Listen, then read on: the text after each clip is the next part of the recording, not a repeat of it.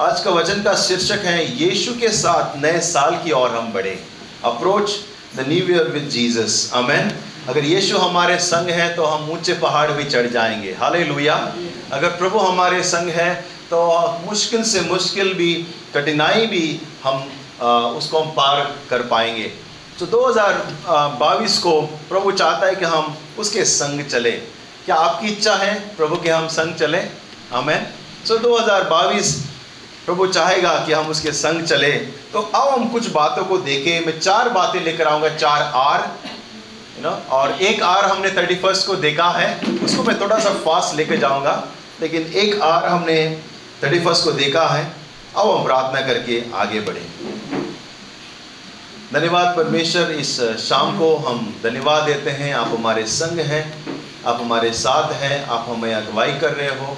प्रभु, गए साल भी आप हमारे साथ थे, इस साल भी आप हमारे संग हैं और हम विश्वास करते हैं आपकी अच्छी और भली योजना हमारे लिए हर एक के लिए है 2022 में।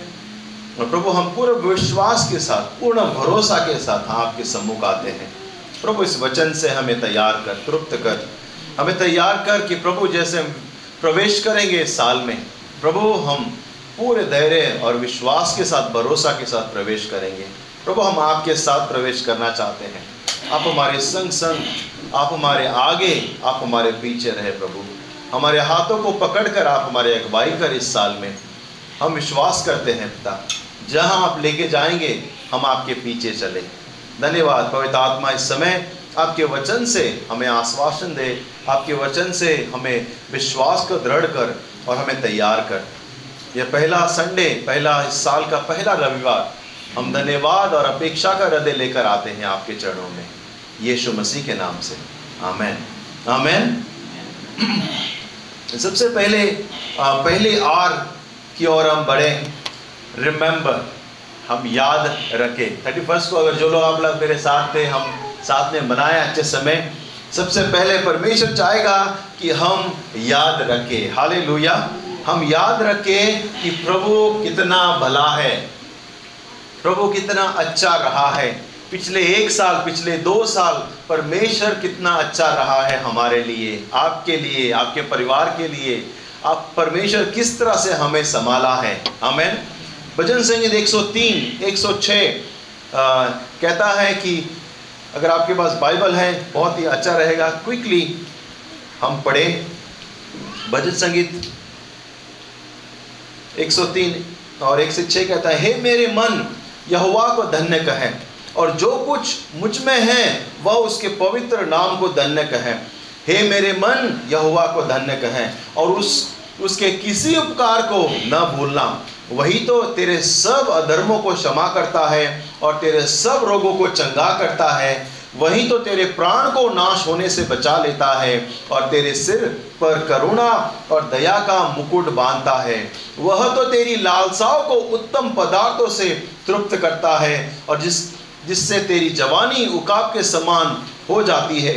यह सब पीसीओ के लिए धर्म और न्याय का काम करता है। कोई कहे हाले हमें क्या सचमुच ये वचन हमारे लिए सिद्ध नहीं है? सच्चा नहीं है कि प्रभु हमारे लिए भला रहा है। उसने उपकार किया है। उसने हमारे पापों को क्षमा किया है। पिछले दो साल में परमेश्वर ने हमको अनेक बार चंगाई किया है। हमें प्रभु ने हमें स्वस्थ रखा है। प्रभु ने हमें नाश होने से बचा कर रखा है। और प्रभु ने उतना ही नहीं अभी अभी हमने वीडियो देखा, परमेश्वर ने हमारी इच्छाओं को भी पूरा किया है। क्या वो धन्यवाद के योग्य नहीं है? हाले प्रभु भला रहा है, प्रिय लोगों। परमेश्वर हमारे लिए भला रहा है। तो याद रखें हम कि प्रभु किस तरह से भला रहा है। रिमेंबर पूरे दो साल परमेश्वर ने हमें हाथ पकड़कर चलाया है। संभाला है, अनुग्रह दिया है। इसलिए बुरी समय को भी आप याद रखना, लेकिन उसको पकड़ के मत रखना। जो आपके साथ मुश्किलें घड़ी है, उसको भी याद रखना, लेकिन उसको पकड़ के मत रखना। अच्छी बातों को पकड़ के रखना। बुरा जो समय है, वो हमें सिखाने के लिए है, ताकि कितना अच्छा प्रभु हमारे लिए रहा है।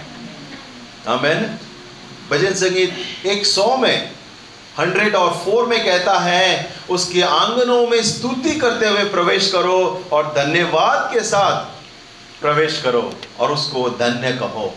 जब हम उसके आंगनों में प्रवेश करते हैं, उसके सम्मुख आते हैं, हम धन्यवाद के साथ आए। मैं तो कहूँगा, जैसे हम इस अगले साल में हम आए हैं, नए साल में, आज दो तारीख है, पता ही नहीं चला बातों बातों में।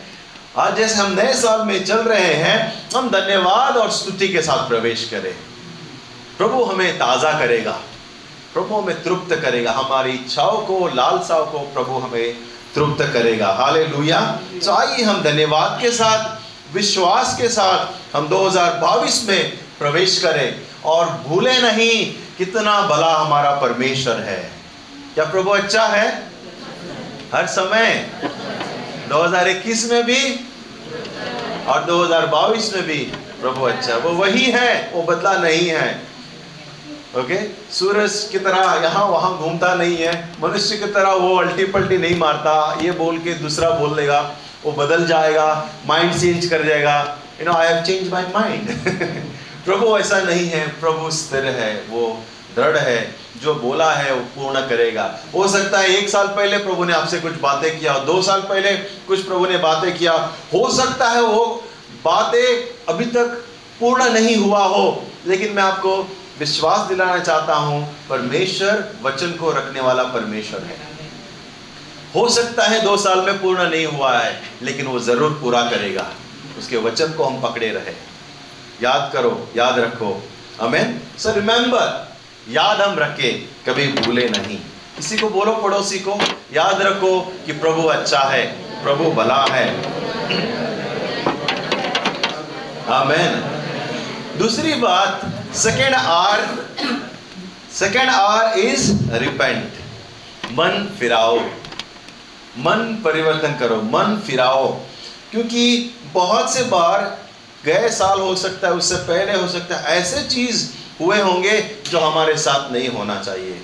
ऐसे बातें हुआ होगा जो हमने नहीं करना हो, करना था। शायद हमसे कुछ गलती हो या चाहे हमने कुछ सही नहीं किया हो। परमेश्वर चाहेगा कि हम उस चीज़ों से जो नहीं करना था हो गया, हम उससे मन परिवर्तन करें। मन फिराए और हम परमेश्वर की ओर बढ़े। क्योंकि मन परिवर्तन जब हम करते हैं, परमेश्वर के साथ में हम लोग एक घनिष्ठ रिश्ते में आते हैं। जब हम माफ़ी मांगते हैं, हम परमेश्वर के साथ एक गहरे रिश्ते में आते हैं। जब हम माफ़ी मांगते हैं, परमेश्वर के साथ हमारा रिश्ता पुनर् पुनर् यू नो पुनर्स्थापित होता है और नव निर्माण होता है रिन्यू होता है। और जब हम माफ़ी मांगकर मन फिराते हैं, हम परमेश्वर की रोशनी को, हमारे हृदय के किसी कोने में अगर अंधेरा है तो हम अनुमति देते हैं कि आकर मेरे जीवन को रोशन कर। हम प्रभु को कहते हैं, प्रभु की रोशनी को कहते हैं, आ प्रभु, मेरे जीवन के कोने को आप रोशन कर, अगर कोई अंधेरा है तो। जब हम माफ़ी मांगते हैं, एक बहुत ही अच्छा तरीका है, हम यह कह रहे हैं परमेश्वर को, प्रभु, मेरे जीवन में कार्य कर।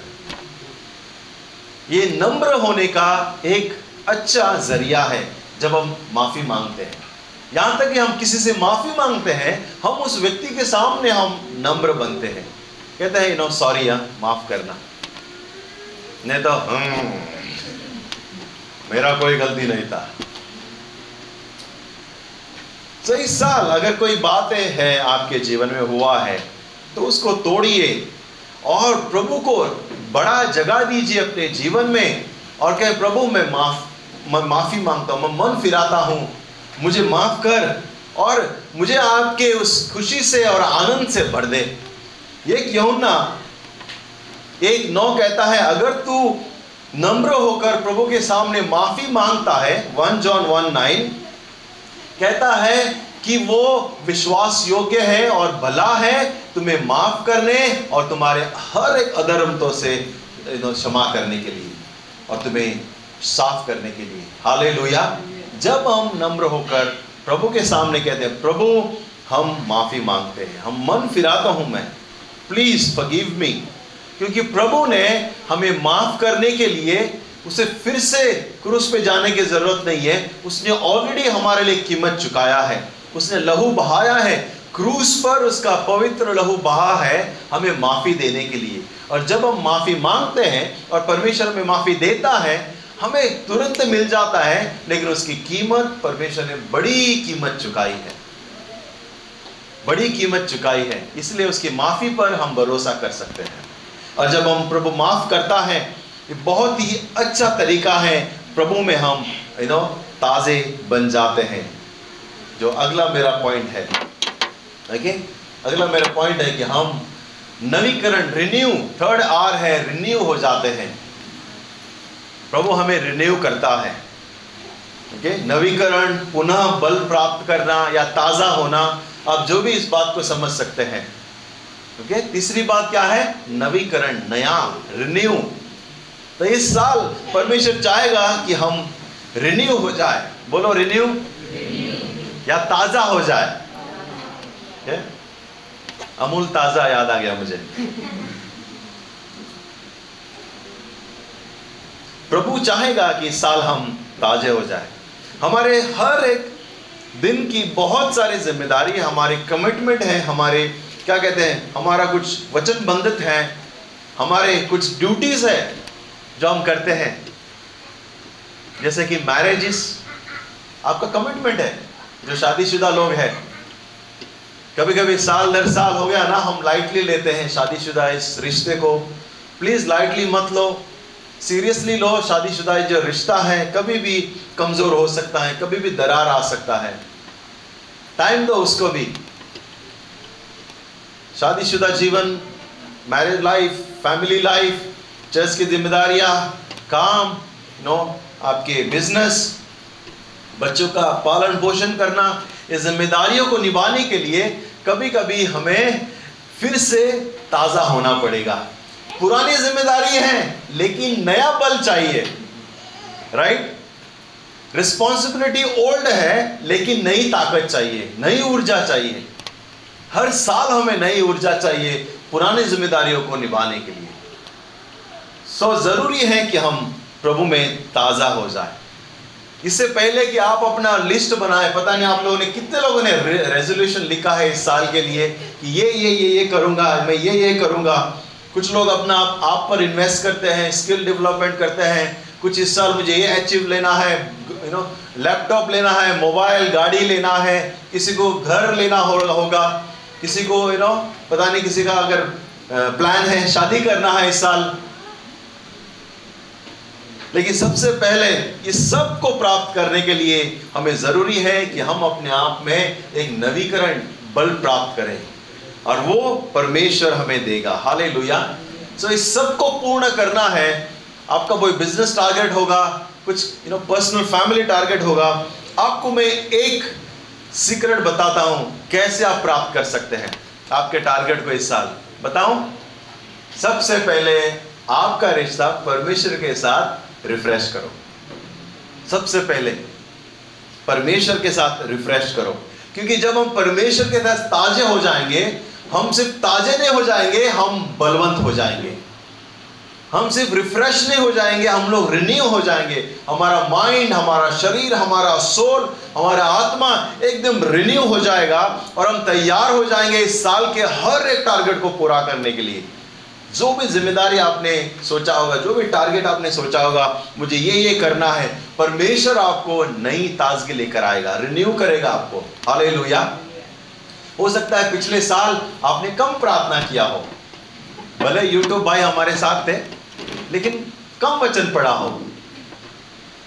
हो सकता है आपने कम परमेश्वर की आराधना किया हो, लेकिन अच्छा रहेगा, आप इस साल एक प्राथमिकता दे परमेश्वर को कि प्रभु, मैं आपके साथ मेरा रिश्ते को रिन्यू करना चाहता हूँ। ताजगी लेकर आओ परमेश्वर के साथ रिश्ते में। और जब आप परमेश्वर के साथ आपका रिश्ता ताज़ा हो जाएगा, आप हर एक बाकी जो जिम्मेदारियाँ हैं, बहुत ही बहुत ही सटीक तरीके से आप पूर्ण करेंगे। आपका शादीशुदा जीवन मज़बूत होगा, आपका बच्चों के प्रति पालन पोषण का ज़िम्मेदारी पूर्ण होगा आप काम और बिज़नेस लगन से करेंगे, आप अपना सेहत का ध्यान रखेंगे, आप कलीसिया में जिम्मेदारियाँ लेंगे, आप प्रभु के राज्य के लिए उपलब्ध रहेंगे, क्योंकि आप ताज़े हो गए हैं। आप थके हुए से नहीं हैं। कैसे हो? बस चल रहा है, कट रहा है। बहुत कम लोग बोलते हैं, कैसे हो? अरे, बढ़िया हो, मस्त हूँ। बहुत कम लोग हैं। और पता है वो जवाब कहाँ से आता है? फ्रेश लोगों से आता है ये जवाब। कैसे हो? अरे, मज़े में। नहीं रहेगा तो भी कुछ बोलते तो आगे वाले को भी ताकत आता है। भले आप अंदर से थके हो। आपको कोई पूछे कैसे हो? मज़े में। अरे, चलो। मैं शिप में चार साल काम किया क्रूज लाइनर पे और हमें सिखाया गया था कुछ कोड ऑफ़ कंडक्ट था हमारा पब्लिक में बिहेवियर जब भी आपको डेक पे जब हम वॉक कर रहे हैं ऊपर शिप पे और आपको गेस्ट मिलता है, आपको उनको यू नो विश करना है पहले. गुड मॉर्निंग है तो गुड मॉर्निंग सर या गुड इवनिंग या यू नो या गुड आफ्टरनून जब मिले आपको पहले सब आप वहाँ से आ, हमें रूल था वो हमारे सात रूल थे बाकी भूल गया मैं लेकिन दो तीन याद है. हमारा सात रूल था एक उसमें से रूल था जब आपको गेस्ट मिले आप बिना विश किए उसको आप वहाँ से क्रॉस नहीं कर सकते. बिना विश किए. भले वो एक रहे और दस रहे या सौ रहे आप लोग विश करना है उनको. ना प्लूरल विश करो या सिंगुलर विश करो, लेकिन विश करना है। दूसरा बात मुझे बहुत पसंद आया। जब वो पूछे हाउ आर यू आपको कहना है excellent sir excellent sir amazing sir या फिर फैंटास्टिक सर भले आपका कमर दुख रहा हो। भले आपके पैर जवाब दिया हो, आपने अठारह घंटा काम किया हो, और आप यू नो एक बार वॉक के लिए आए हैं। ताज़ा हवा के लिए और गेस्ट मिलता है। How are you this evening our excellent sir पीछे दुख रहा है पूरा कमर। पैर पूरे दुख रहे हैं, लेकिन गेस्ट पूछा how are you I am excellent sir और आपको पता है, जब हम उनको बोलते हैं एक्सलेंट और उनको कहते हैं हम बहुत अच्छे हैं, उनको एक ऊर्जा मिलता है कि ये शिप पे सब कुछ बहुत अच्छा है। और वे लोग हॉलीडे जो है यू नो बेहतर मनाएँगे। हमारे क्रूज लाइनर पर। एक ऊर्जा आता है। प्रिय लोगों, ये ताज़े, ताज़ा करता है हमें। जब हम कहते हैं, हम यू नो प्रभु के पास से आए हैं, एक ताज़ा लोगों का जवाब होता है। यह शायद चालीस कहता है, और ध्यान से सुनना, शायद हो सकता है ये वचन आपके लिए हो। ये शायद चालीस thirty nine two twenty nine two thirty one कहता है वह थके हुओं को बल देता है, शक्तिहीन को बहुत सामर्थ देता है। तरुण तो थकते और विश्रमित हो जाते हैं और जवान ठोकर खाकर गिरते हैं। परंतु ध्यान से सुनो, आगे कहता है, परंतु जो यहुआ की बाट जोते हैं, वे नया बल प्राप्त करते जाएँगे और वे उकावों के समान उड़ेंगे। वे दौड़ेंगे और श्रमित न होंगे। वे चलेंगे और न थकेंगे। कहे कहे हाले और कहें, प्रभु प्रभु, ये बल हमें दे। ये हमें बल दे क्योंकि जवान गिर जाएँगे, लोग शक्तिहीन हो जाएँगे यू नो वो थक जाएँगे। लेकिन वचन कहता है, जो यहुआ के सामने रुकते हैं यहुआ के सामने थामे रहते हैं, इंतज़ार करते हैं परमेश्वर के, वे लोग नया बल प्राप्त करेंगे। वो लोग थकेंगे, लेकिन श्रमित नहीं होंगे। उनका ताकत, बोलता है रिन्यू हो जाएगा, वो नया ताकत प्राप्त करेंगे, नया बल प्राप्त करेंगे। वो एक चलेंगे और लेकिन कभी थकेंगे नहीं। हम ऐसे लोग बने कि साल दर साल हम चले हाँ मुश्किलें आए हाँ हमें हमारे हमारे पूरा साल शायद हो सकता है खराब हो गया कई महीने हम लॉकडाउन में रहे, हमारे लोग बीमार गिरे, हम, हमारे काम चले गए, हमने टारगेट मिस किया, लेकिन नो प्रॉब्लम क्योंकि परमेश्वर हमें वापस वो चीज़ लौटाएगा, क्योंकि प्रभु हमें नया बल देगा। प्रभु हमें नए सामर्थ्य देगा, नई ऊर्जा देगा, नई उम्मीद और नई आशा देगा कि इस साल हम पूर्ण करेंगे। हमें इस साल हम पूर्ण करेंगे। प्रभु नया बल देगा। वचन कहता है those who wait upon the Lord will renew their strength जो लोग परमेश्वर के लिए रुकेंगे, वे अपने सामर्थ्य को, ताकत को यू नो ताजे हो जाएँगे। पुनर्बल प्राप्त करेंगे। मुझे पता है, गया साल मुश्किल साल रहा। बहुत लोग नो मुश्किल रहा। लेकिन हमें नया बल की ज़रूरत है। कहते हैं कि आप युद्ध जो है ना, पुराने अनुभव से जीत सकते हैं, लेकिन विजय में रहना, उस विक्ट्री में रहने के लिए नई ताकत की ज़रूरत है। ओके उस उस विक्ट्री में रहने के लिए नई ताकत की ज़रूरत है। न्यू स्ट्रेंथ की ज़रूरत है। पुराना एक्सपीरियंस से आप कोई युद्ध जीत सकते हैं, लेकिन उसमें आप बने नहीं रह सकते हैं। उसके लिए ताकत की ज़रूरत है। प्रभु, इस साल हमें ताकत देगा। नया बल देगा, ताकत देगा। यू नो रिन्यू करेगा, ताज़ा करेगा। कि आपके नए गोल्स रहेंगे, नए विजन्स रहेंगे, नए टारगेट रहेंगे। और मैं कहूँगा, प्रभु, नया बल भी देगा। नया बल देगा। आमेन नया बल देगा। You will find strength from the Lord और चौथी बात, फिर हम प्रभु भोज हम तोड़ेंगे। विश्राम। यह खास करके प्रभु ने इस साल के लिए मुझसे बात किया। मुझे याद नहीं, आखिरी बार मैं कभी छुट्टी लिया था। मुझे याद नहीं, मैंने कभी हॉलीडे पे गया था। कई साल हो गए, हम सोच रहे छुट्टी ले छुट्टी ले। शायद वो साल, ये साल है। इस साल हम हॉलीडे में जाएँगे मार्गरेट इस साल हम सोच रहे हम थोड़ा ब्रेक ले। अनाया भी अभी बड़ी हो गई है। प्रभु के अनुग्रह से इस साल हम छुट्टी लेंगे। विश्राम। और मेरे ख्याल से आ, कल वो दिन था पहला first date of the year और हम लोग घर पे थे। हम लोग बोला इस साल इस साल के पहला दिन में आराम करेगा। हम कैफ़े भोसले से ऑर्डर किया हमारा नाश्ता। क्योंकि घर आके पहुँचा के गया बेचारा। ढूंढते ढूंढते। फिर हमने आराम किया लेट नाश्ता किया सोया। पहली बार बहुत दिनों के बाद में मेरे मोबाइल में आ, मुझे भी पता नहीं वीडियो क्या है? अमेजोन प्राइम वीडियो है।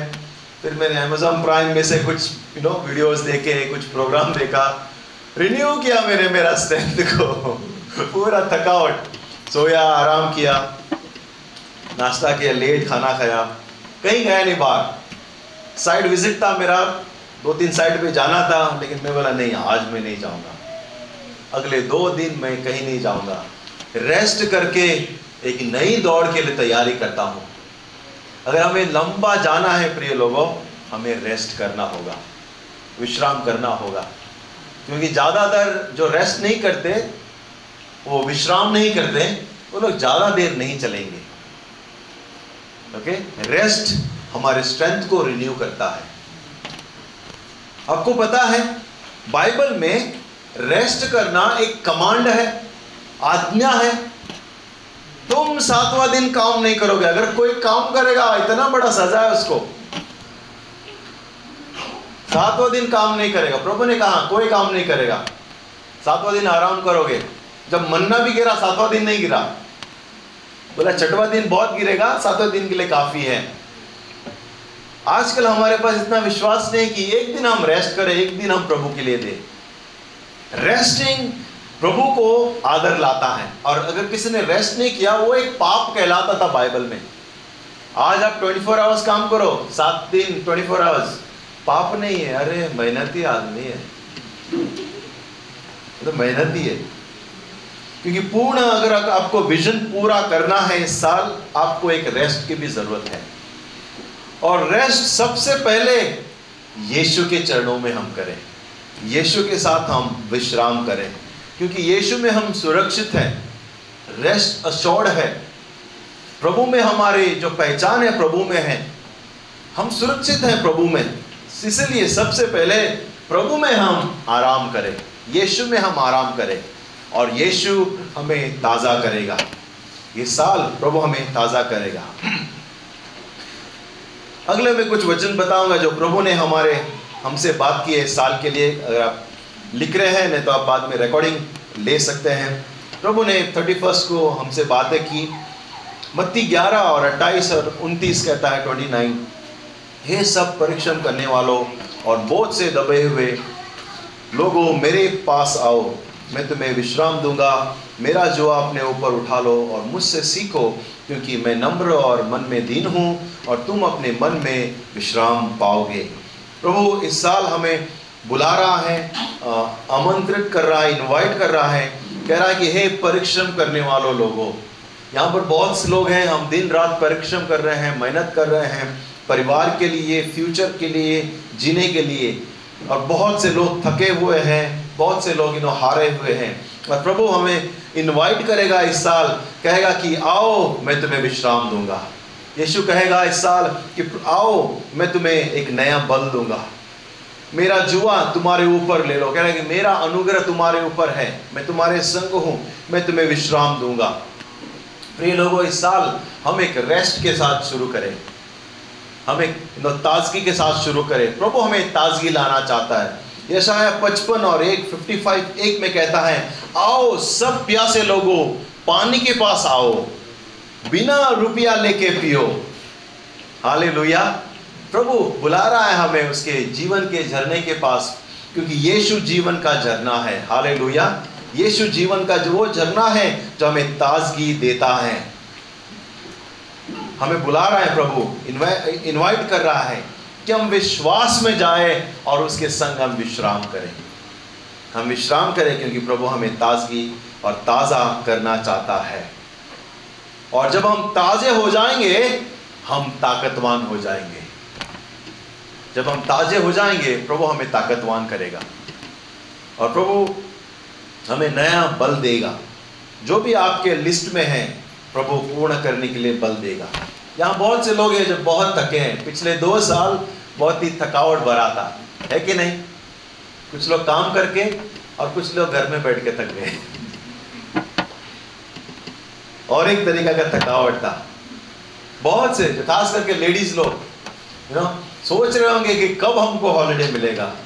कुछ लेडीज़ लोग दिन रात घर में काम कर रहे हैं, बच्चों का देखभाल कर रहे हैं, जिसके बच्चे हैं। कुछ लोग लेडीज़ लोग तो काम को भी जाते हैं, काम भी कर रहे हैं और थके हुए हैं। और कब भी यू नो कुछ लोग तो बोलते हैं, हम दिन रात सोना चाहते हैं एक दिन। कुछ लोग बोलते हैं, दिन और रात सोना चाहते हैं, सिर्फ़ सोकर आराम करके ताजगी चाहते हैं। तो वो चाहेगा कि इस साल आपको वो ताजगी दे, आपको ताकत को रिन्यू करें और इस साल परमेश्वर आपको नई ताकत देगा।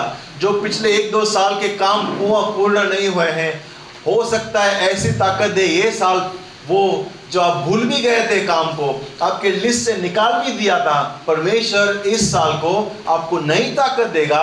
उस काम को जो आपने, आपके पोस्टपोन हुए या फिर आपने भूल भी गया, वो पूर्ण करेंगे आप। हमें आप पूर्ण करेंगे। प्रभु नई ताकत आपको देगा। और और एक बात बता दूँ, परमेश्वर कहता है कि वो आपसे प्रेम करता है। गॉड जस्ट लव्स यू ये प्रभु आपसे प्रेम करता है। आपके भूल को, आपके फेलियर को वो देखता नहीं। जैसे कैलेंडर का पन्ना बदल गया है, परमेश्वर हमारे वक्त को बदल रहा है। प्रभु, हमारे जो पुराने चीज़ है, पुराने आदत हैं, जब हम उसके पास आएँगे, परमेश्वर जैसे हम पन्ने बदलते हैं, परमेश्वर हमारी छवि को बदलेगा। और हमें ताजगी देगा, नया स्वरूप देगा। हालेलुया आप चेंज होने की कोशिश मत करो, परमेश्वर आपको चेंज करने दो। आप बदलने की कोशिश मत करो क्योंकि आप बदलेंगे डोम कहलाएगा लेकिन परमेश्वर बदलेगा, हमारा चरित्र कहलाएगा। हमें परमेश्वर को बदलने दो। आप बदलेंगे, आप फिर से वैसे हो जाएँगे, लेकिन परमेश्वर बदलेगा, आप हमेशा के लिए चेंज हो जाएँगे। परमेश्वर को बदलने दो। भजन संगीत एक सौ तीन, चौदह, पंद्रह कहता है, क्योंकि वह हमारी सृष्टि सृष्टि जानता है और उसके स्मरण, उसको स्मरण रहता है कि हम मनुष्य मिट्टी ही से ही बने हैं। मनुष्य की आयु घास के समान होती है और वह मैदान के फूल के समान फूलता है। मनुष्य क्या है? भजन संगीतकार लिखता है, परमेश्वर मनुष्य को जानता है कि मनुष्य क्या है। मनुष्य क्या है? हम मिट्टी से बने हैं। देखिए मिट्टी से बने हैं, मिट्टी में मिल जाएँगे। राइट मिट्टी से मिले हैं। बोले, हम घास के समान हैं। हम मैदान के उस फूल के समान हैं जो आज है और कल जाके देखो नहीं है। याद है होगी यीशु का नाम सुखदाई, भजन करो भाई, ये जीवन ये जीवन है। चंदन की लकड़ी आग लगे तो जल जाए। भजन करो भाई, ये जीवन दो दिन का। ये जीवन है फूलों की माला। और धूप लगे तो मुड़ जाए। भजन करो भाई, ये जीवन दो दिन का। राइट यू नो पास्टर के टाइम के हमारे भोजपुरी गाने हैं ये। और ये याद दिलाता है कि हमारा जीवन बहुत ही हल्का है, बहुत ही फ्रगाइल है। जैसे कि यू नो कांच का टुकड़ा टूट जाए तो खलास। और परमेश्वर जानता है, वो हमें नष्ट नहीं करेगा, वो हमें पुनर्स्थापित करेगा। प्रभु के हाथ में हम सुरक्षित है। इसलिए आओ हम विश्वास के साथ इस 2022 में प्रवेश करें। जानते हुए कि प्रभु हमारे संग हैं। प्रभु हमें यू नो हमें संभाला है, आगे भी संभालेगा। वो आगे भी हमारे संग हैं। उसके साथ साथ हम चले। तो चार बातें ये नए साल के लिए आप याद रखें या इस चार आर को ओके? एक नया फ़िल्म है ना three R? R R R अभी चार आर को लिखे और रखे चाहे आपके जहाँ हम देखते हैं या आपका फ्रिज है यहाँ पर आप चीज़ें रखते हैं याद रखे चार बातों को प्रभु आपको ताजगी दे। पहला क्या था? रिमेंबर हाँ? रिमेंबर फ़र्स्ट क्या था? रिमेंबर फ़र्स्ट है रिमेंबर याद रखना, दूसरा बात है, दूसरा बात क्या है?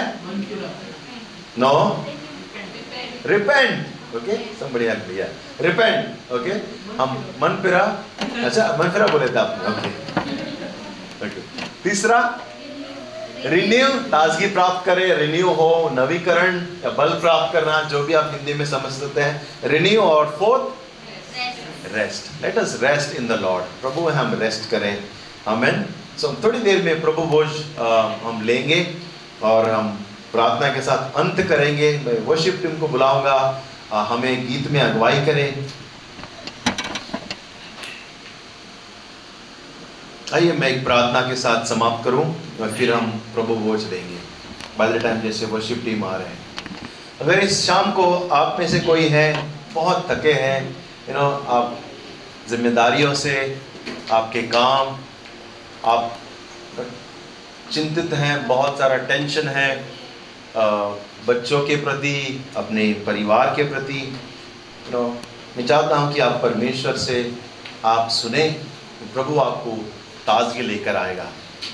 हम अगर इस, ये इस वचन में से कोई आपके लिए कोई वचन है आज के लिए तो मैं चाहता हूँ कि आप इन्हें स्वीकार करें। मैं आइए खड़े हो जाएँ सब लोग। और हम प्रार्थना करेंगे। हालेलुया। स्वर्गीय परमेश्वर, आइए हाथ उठाएँ और प्रभु से हम प्राप्त करें। हालेलुया। स्वर्गीय परमेश्वर, इस शाम को हम विश्वास करते हैं, पिता, आप मेरे संग हैं और आप मुझे इस नए साल में आप मुझे अगुवाई करोगे। हम व्यक्तिगत आते हैं पिता। अब हर एक व्यक्तिगत को हम सबको प्रभु, आप ताजगी से भर दे। पिता, आप डांट के साथ नहीं, लेकिन अनुग्रह के साथ आप आए हो इस साल। हमेशा की तरह जैसे आप हैं, कोमल, प्रेमी, माफ़ी देने वाले, नए बल देने वाले। प्रभु, हम विश्वास करते हैं साल, एक अनुग्रह का साल होगा। ताजगी का साल होगा, विश्राम का साल होगा, और उसी में आप हमें नया बल दोगे। तो मेरी प्रार्थना है, प्रभु, जो भी आज प्रभु आपके वचन को सुना है, यहाँ पर उपस्थित हैं, और प्रभु, जो सुनेंगे बाद में, मैं प्रार्थना करता हूँ, प्रभु, आप एक नए बल से भर दें, नए विश्वास से भर दें। पिता, वो कभी भूले नहीं आप कितना भला परमेश्वर है। पिता, हम पिता, हम रिपेंट करें। जो भी हुआ है हमारे साथ में गए, साल में भूल चुक हुआ है हम हम मुड़ते हैं। और पिता, हम आपके पास आकर हमारे रिश्ते को रिन्यू करते हैं पिता।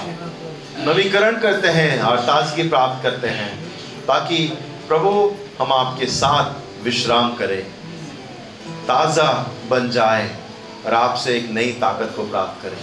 आशीष दे प्रभु वैदात्मा पर हम अगुवाई कर आ आपके पवित्र आत्मा की अग्नि से भर दे नया बल दे। आपका वचन कहता है पिता हम नए उकाब के समान उड़ेंगे नया बल प्राप्त करते जाएँगे। हम थकेंगे हाँ लेकिन फिर से हमारे ताकत को आप नया कर दोगे नई शक्ति दोगे। दे प्रभु यीशु के नाम से। आमीन। सो so, ये अनाउंसमेंट था। अगले संडे से हम वापस जा रहे हैं। और बच्चे को और बुज़ुर्गों को अभी तक अनुमति नहीं है। हम एक एक स्टेप्स एक एक करके लेंगे। चलो हम आज का वचन देखते हैं। Somebody can bring my PPT okay मेरा पीपीटी लेकर आए। कोई शेयर कर रहा है स्क्रीन पिछली बार मैंने शुरुआत की थी यह कहते हुए कि परमेश्वर हमें विश्वास और विश्राम के लिए बुला रहा है। परमेश्वर चाहता है कि हम उसमें विश्राम करें। और इस साल का जो वचन है, प्रभु ने हमें दिया है, मत्ती ग्यारह, अट्ठाईस और उनतीस। कहता है, हे परिश्रम और बोझ से दबे हुए लोगों, मेरे पास आओ, मैं तुम्हें विश्राम दूँगा। ओके, मेरा जुआ तुम्हारे ऊपर ले लो, क्योंकि मैं नम्र हूँ, मैं दीन हूँ, और तुम मुझमें विश्राम पाओगे। और मुझे लगा इस साल परमेश्वर एक नई ताजगी लेकर आएगा, नया विश्राम देगा, ऐसा विश्राम जो जिसमें प्रभु हमें ताज़ा करेगा। बहुत सारे हम दो सालों से बड़े संघर्ष से, बड़े बोझ में जैसे दबे हैं। बहुत सारे चिंताएँ हैं, काम का, बच्चों का, स्कूल का, हमारे नौकरी का, बिज़नेस का, हेल्थ का, ओके आत्मिक जीवन का, बहुत सारे हमारे, बहुत सारे न दबाव है, स्ट्रेस है। और परमेश्वर चाहता है कि हम हमारे स्ट्रेस को, हमारे जो बोझ है हम परमेश्वर को दे और उससे हम ऐसा विश्राम पाए जहाँ हम ताजगी में आ सकते हैं। अमेन सो so, हमने दो बातें देखी। हम जोना की कहानी देखा पिछली बार और जैसे जोना परमेश्वर से दूर भागता है और पूरे हलचल में हलबली में जोना परमेश्वर पर विश्वास करने वाला था। वो नबी कहलाता है परमेश्वर उसको भेजता है निन्वे देश के लिए लेकिन उनके बावजूद भी वो परमेश्वर से दूर भाग रहा था, लेकिन परमेश्वर पर उसे विश्वास था। परमेश्वर कैसा है, वो उसे विश्वास था। फिर हमने लाजर और मरियम और मार्ता उनके भी एक कहानी का यू नो झलक देखा। एक बात हमने देखी, जब हम यीशु में विश्राम करेंगे, हम और भी यीशु को अपने जीवन से प्रकट करेंगे। हम यीशु की तरह बनते जाएँगे, हमने पहली बात देखा। ठीक है? और उसके बाद हमने देखा कि या PPT you can you know come with me और दूसरी बात हमने देखा कि जब हम यीशु में विश्राम करेंगे तब हम ओके okay, उससे रुक कर हम स्वीकार करेंगे। परमेश्वर हम उसकी अगुवाई को हम स्वीकार करेंगे उसकी ताजगी को हम स्वीकार करेंगे हमें उसके लिए रुकना है। परमेश्वर चाहता है कि हम उसके लिए रुके रहे थामे रहे। और हमने कहानी देखा जिस तरह एक सौ बीस चेले यीशु स्वर्ग रोहन के बाद में किस तरह वो रुके रहते हैं पवित्र आत्मा के लिए और पंतिकौस का दिन आता है और उनका जीवन बदल देता है। आमेन। और यशाया चालीस कहता है कि वह थके हुओं को बल देता है, शक्तिहीनों को सामर देता है। तुम तरुण तो थकते हैं श्रमित हो जाते हैं, लेकिन जवान ठोकर खाकर गिरते हैं। परंतु यहुआ के जो बाढ़ जोते हैं, यानी यहुआ के सामने जो रुके रहते हैं, वे नया बल प्राप्त करते जाएँगे।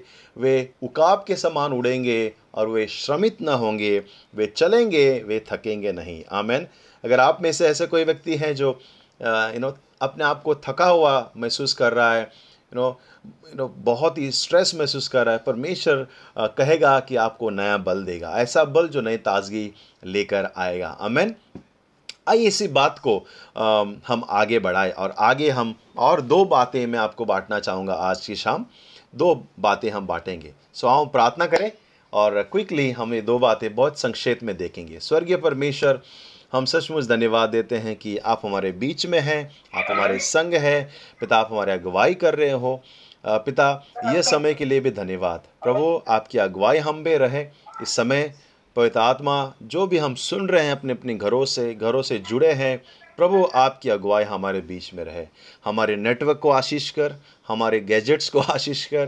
पिता आ, मेरी आवाज़ सब तक पहुँचे परमेश्वर। प्रभु, इस समय कोई डिस्टर्बेंस ना आए, प्रभु मदद कर। ये समय हम कहते हैं कि हम आपसे सुने और तृप्त हो इस वचन के द्वारा। यीशु मसीह के नाम से, आमेन। आमेन। अब हम आगे बढ़े आज का हम वचन देखें और वही शीर्षक में रखूँगा कि विश्राम यीशु में। आमेन। विश्राम यीशु में। तो कहानी से मैं शुरू करता हूँ और बहुत ही फ़ेमस कहानी है। वो है नोहा की कहानी। हम सबको नोहा की कहानी पता है राइट नोहा ऐसा समय पर था जहाँ पर वो समय कोई रहना नहीं चाहेगा। नोहा की कहानी उत्पत्ति पहले ही कुछ अध्यों के बाद शुरू होती है और नोआ का फैमिली है, पूरा परिवार है और नोआ का समय में मैं आपको थोड़ा सा उसका विवरण करता हूँ। नोआ है, उसके तीन बेटे हैं बहुएँ हैं उसका परिवार है और नोआ जिस समय रह रहा है, बहुत ही खराब समय है, खराब काल है। पूरी पृथ्वी में पाप फैल गया है, पूरा पृथ्वी यू नो पाप ही हो गई है।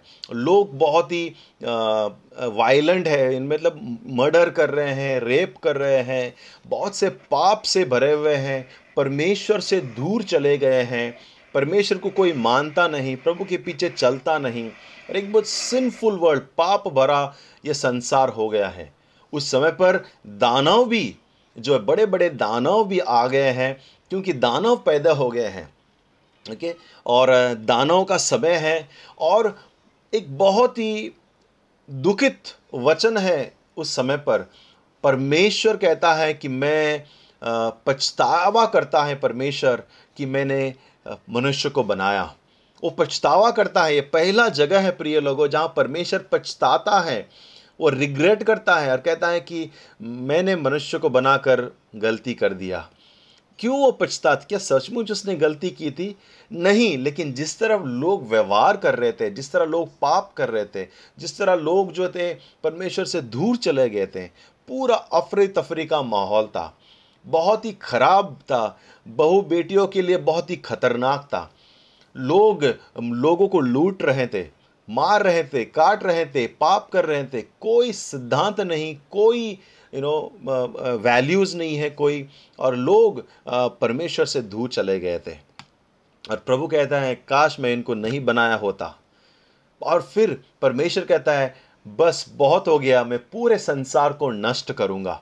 मैं पूरे संसार को जिसने मेरे हाथों से मैंने बनाया है, सब कुछ मनुष्य जानवर, पक्षी सब कुछ मैं नष्ट करूँगा। बहुत हो गया। और फिर वह निर्णय लेता है कि मैं पूरे संसार में नो, जल प्रलय से मैं भर दूँगा और पूरे संसार को मैं नष्ट करूँगा। बहुत बड़ा डिसीज़न है। और इस डिसीज़न को लेने के लिए, इस बड़े निर्णय तक पहुँचने के लिए परमेश्वर ने बहुत सारा सब्र किया होगा, बहुत सारा सोचा होगा, क्योंकि वचन कहता है कि वो वो सोच रहा है, वो कह रहा है कि काश मैं नहीं बनाया होता, इन लोगों को ये सुन नहीं रहे हैं।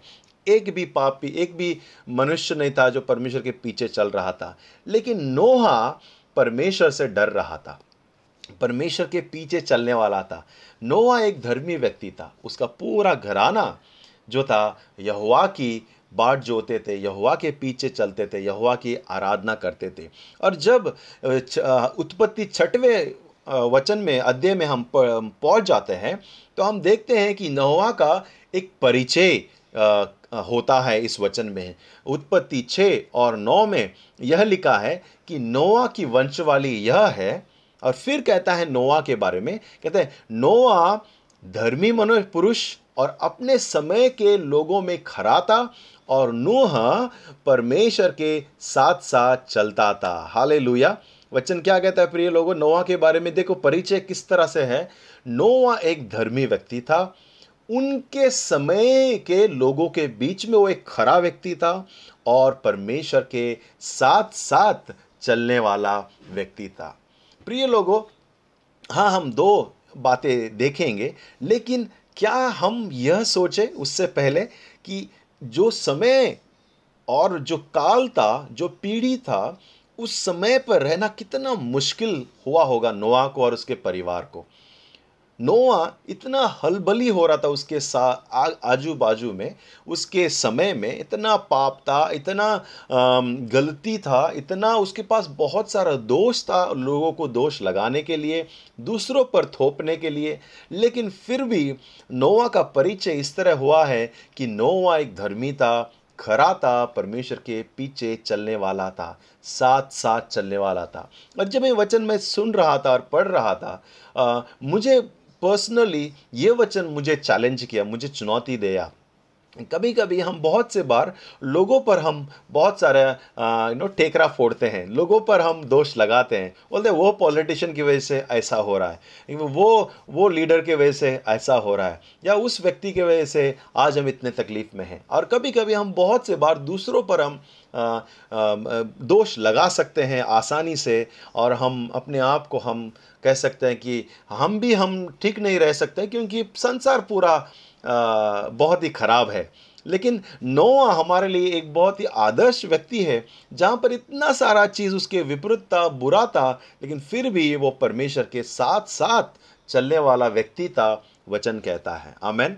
तो अब हम पहले चीज़ को देखें, पहली बात को देखें। हमें परमेश्वर ने विश्राम करने के लिए बुलाया है तो जब हम प्रभु में विश्राम करते हैं तो हम अपने रिश्ते को गहरा रिश्ता बनाते हैं कि हम परमेश्वर से सुनते हैं फिर उसका पालन करते हैं। Amen.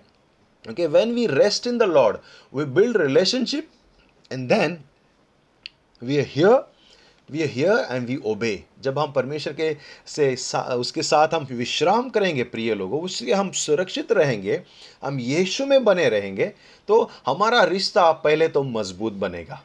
हमारा रिश्ता घनिष्ठ बनेगा, गहरा बनेगा और उस रिश्ते को कोई बिगाड़ नहीं सकेगा। और फिर क्योंकि हमारा रिश्ता गहरा है परमेश्वर के साथ में, हम उससे सुनेंगे और उसका आज्ञा का पालन भी करेंगे। और हमारे लिए उदाहरण नोवा है। नोवा परमेश्वर के साथ साथ चलता था। भले परिस्थिति समय विपरीत था, खराब था, लेकिन परमेश्वर के साथ साथ चलता था। उसके साथ चला, उससे सुना और फिर उसका, उसने पालन भी किया, उसका आज्ञा का पालन किया। आगे हम देखेंगे। पिछली बार जैसे मैं बांट रहा था, मरियम के विषय में, मरियम जो था, परमेश्वर से सुन रही थी।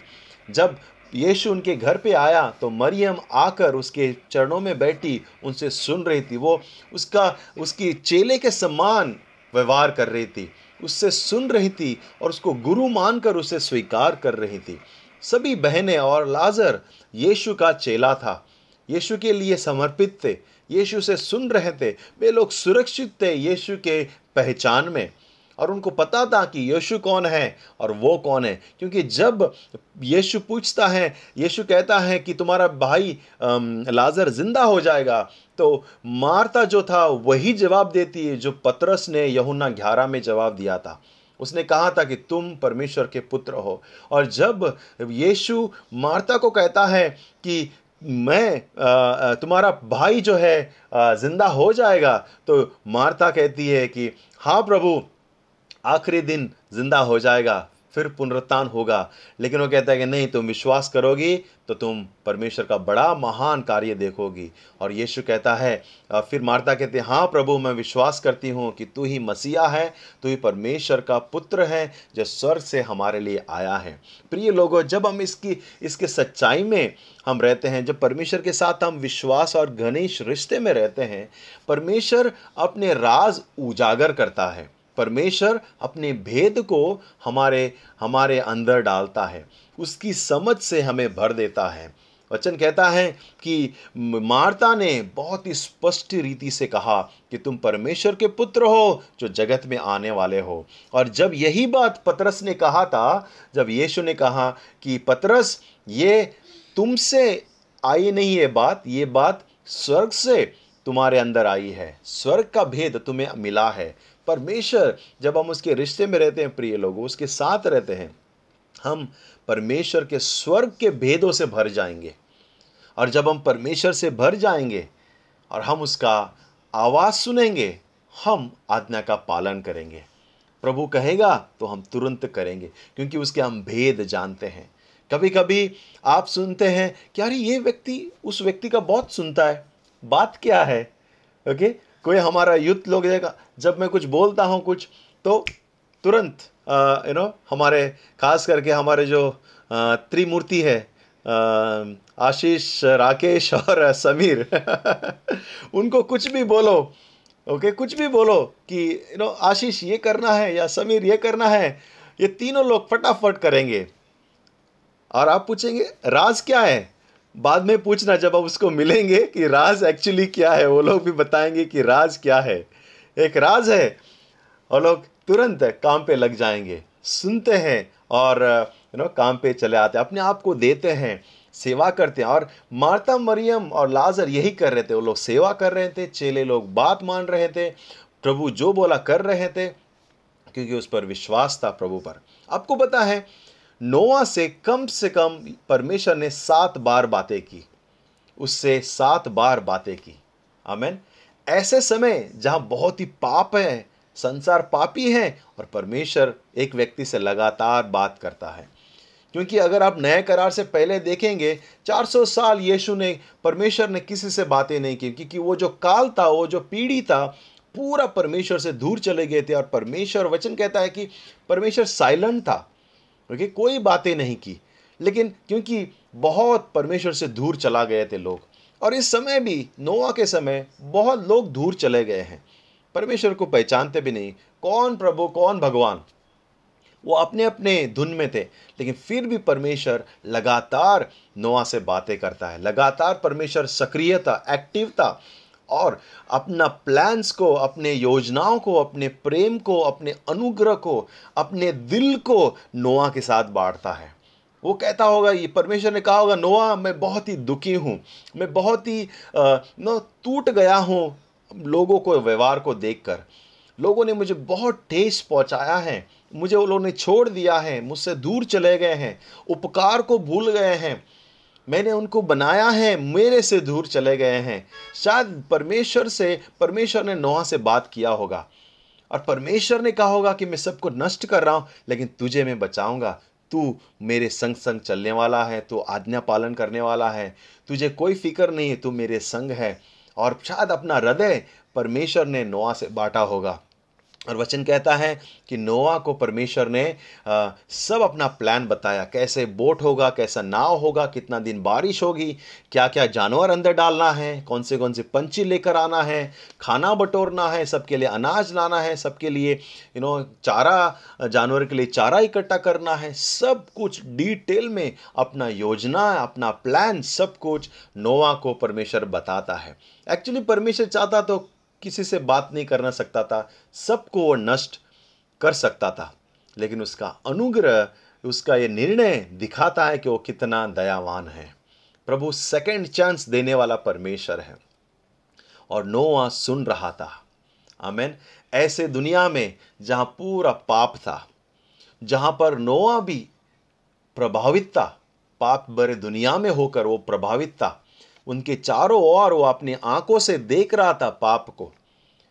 उसने लेकिन अपने आप को एक एग्ज़ाम्पल की तरह, एक उदाहरण की तरह दूसरों के लिए अपने आप को उसने रखा। परमेश्वर से भय मानना, परमेश्वर के संग चलना, परमेश्वर के साथ बातें करना। आप कैसा है आज? प्रिय लोगों, आपका जीवन कैसा है आज? क्या कुछ कुछ हम जो समय में हैं क्या नोआ का जैसा समय नहीं है हमारा?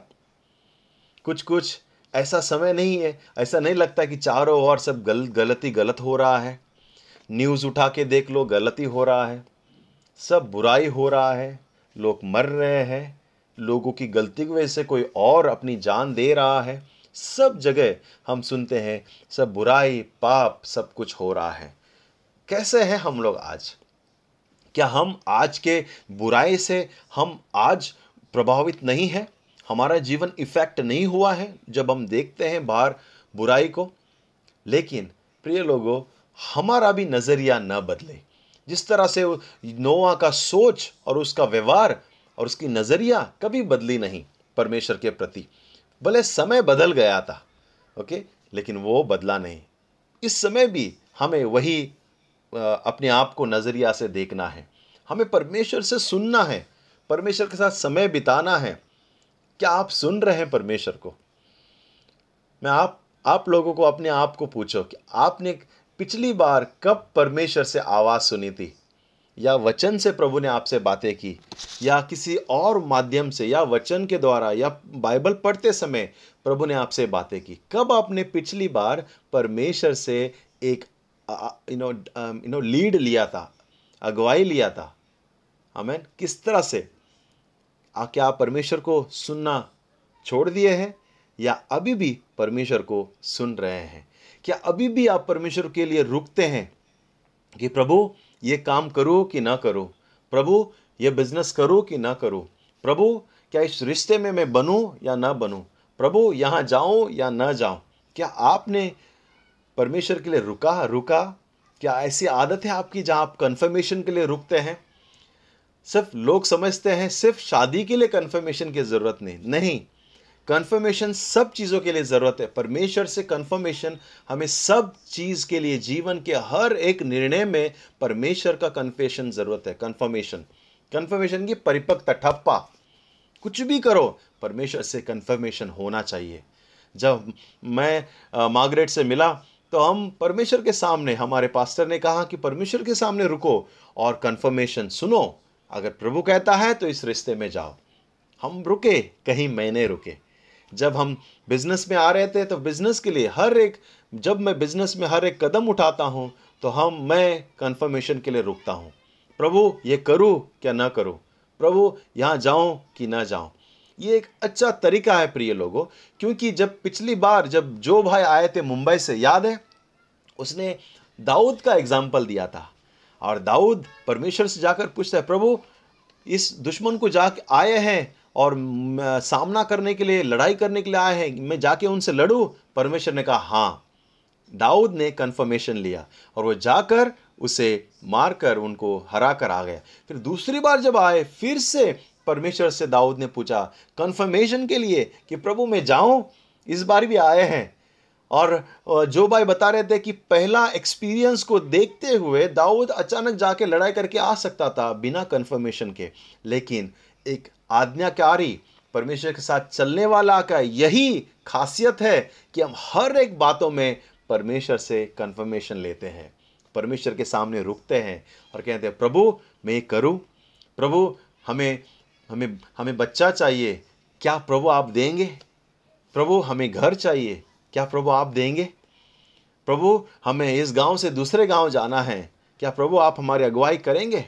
प्रभु हमारे अगुवाई करेगा। भले कोई भी समय हो, परिस्थिति हो, जब हमारा रिश्ता घनिष्ठ रहेगा, प्रिय लोगों, कोई भी मुसीबत का समय हो, कोई भी काल हो, बड़े से बड़े तकलीफ़ में भी प्रभु हमारी अगुवाई करेगा। हमें और एक चीज़ में और एक सवाल पूछूँगा। क्या आप प्रार्थना कर रहे हैं?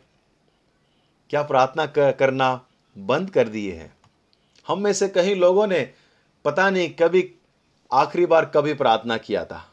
कभी डिवोशंस पढ़ाई पढ़े थे। कभी आपने बाइबल पढ़ा था आखिरी बार। क्योंकि समय इतना यू नो मुश्किल चल रहा है। और मैं सुनता हूँ कभी कभी लोगों से कि लोग प्रार्थना में भी समय नहीं बिता रहे, परमेश्वर से बातें करने में भी समय नहीं बिताते हैं। प्रिय लोगों, हम प्रार्थना करना बंद न करें। प्रभु का वचन पढ़ना बंद न करें। आमेन। और दूसरी बात बोलकर मैं समाप्त करूँगा। Resting in the Lord is trusting in God प्रभु में विश्राम करना ओके okay? प्रभु में विश्राम करना प्रभु पर भरोसा करना है। कोई कहें आमेन? हाथ हिलाकर बोल सकते हैं आप ओके okay?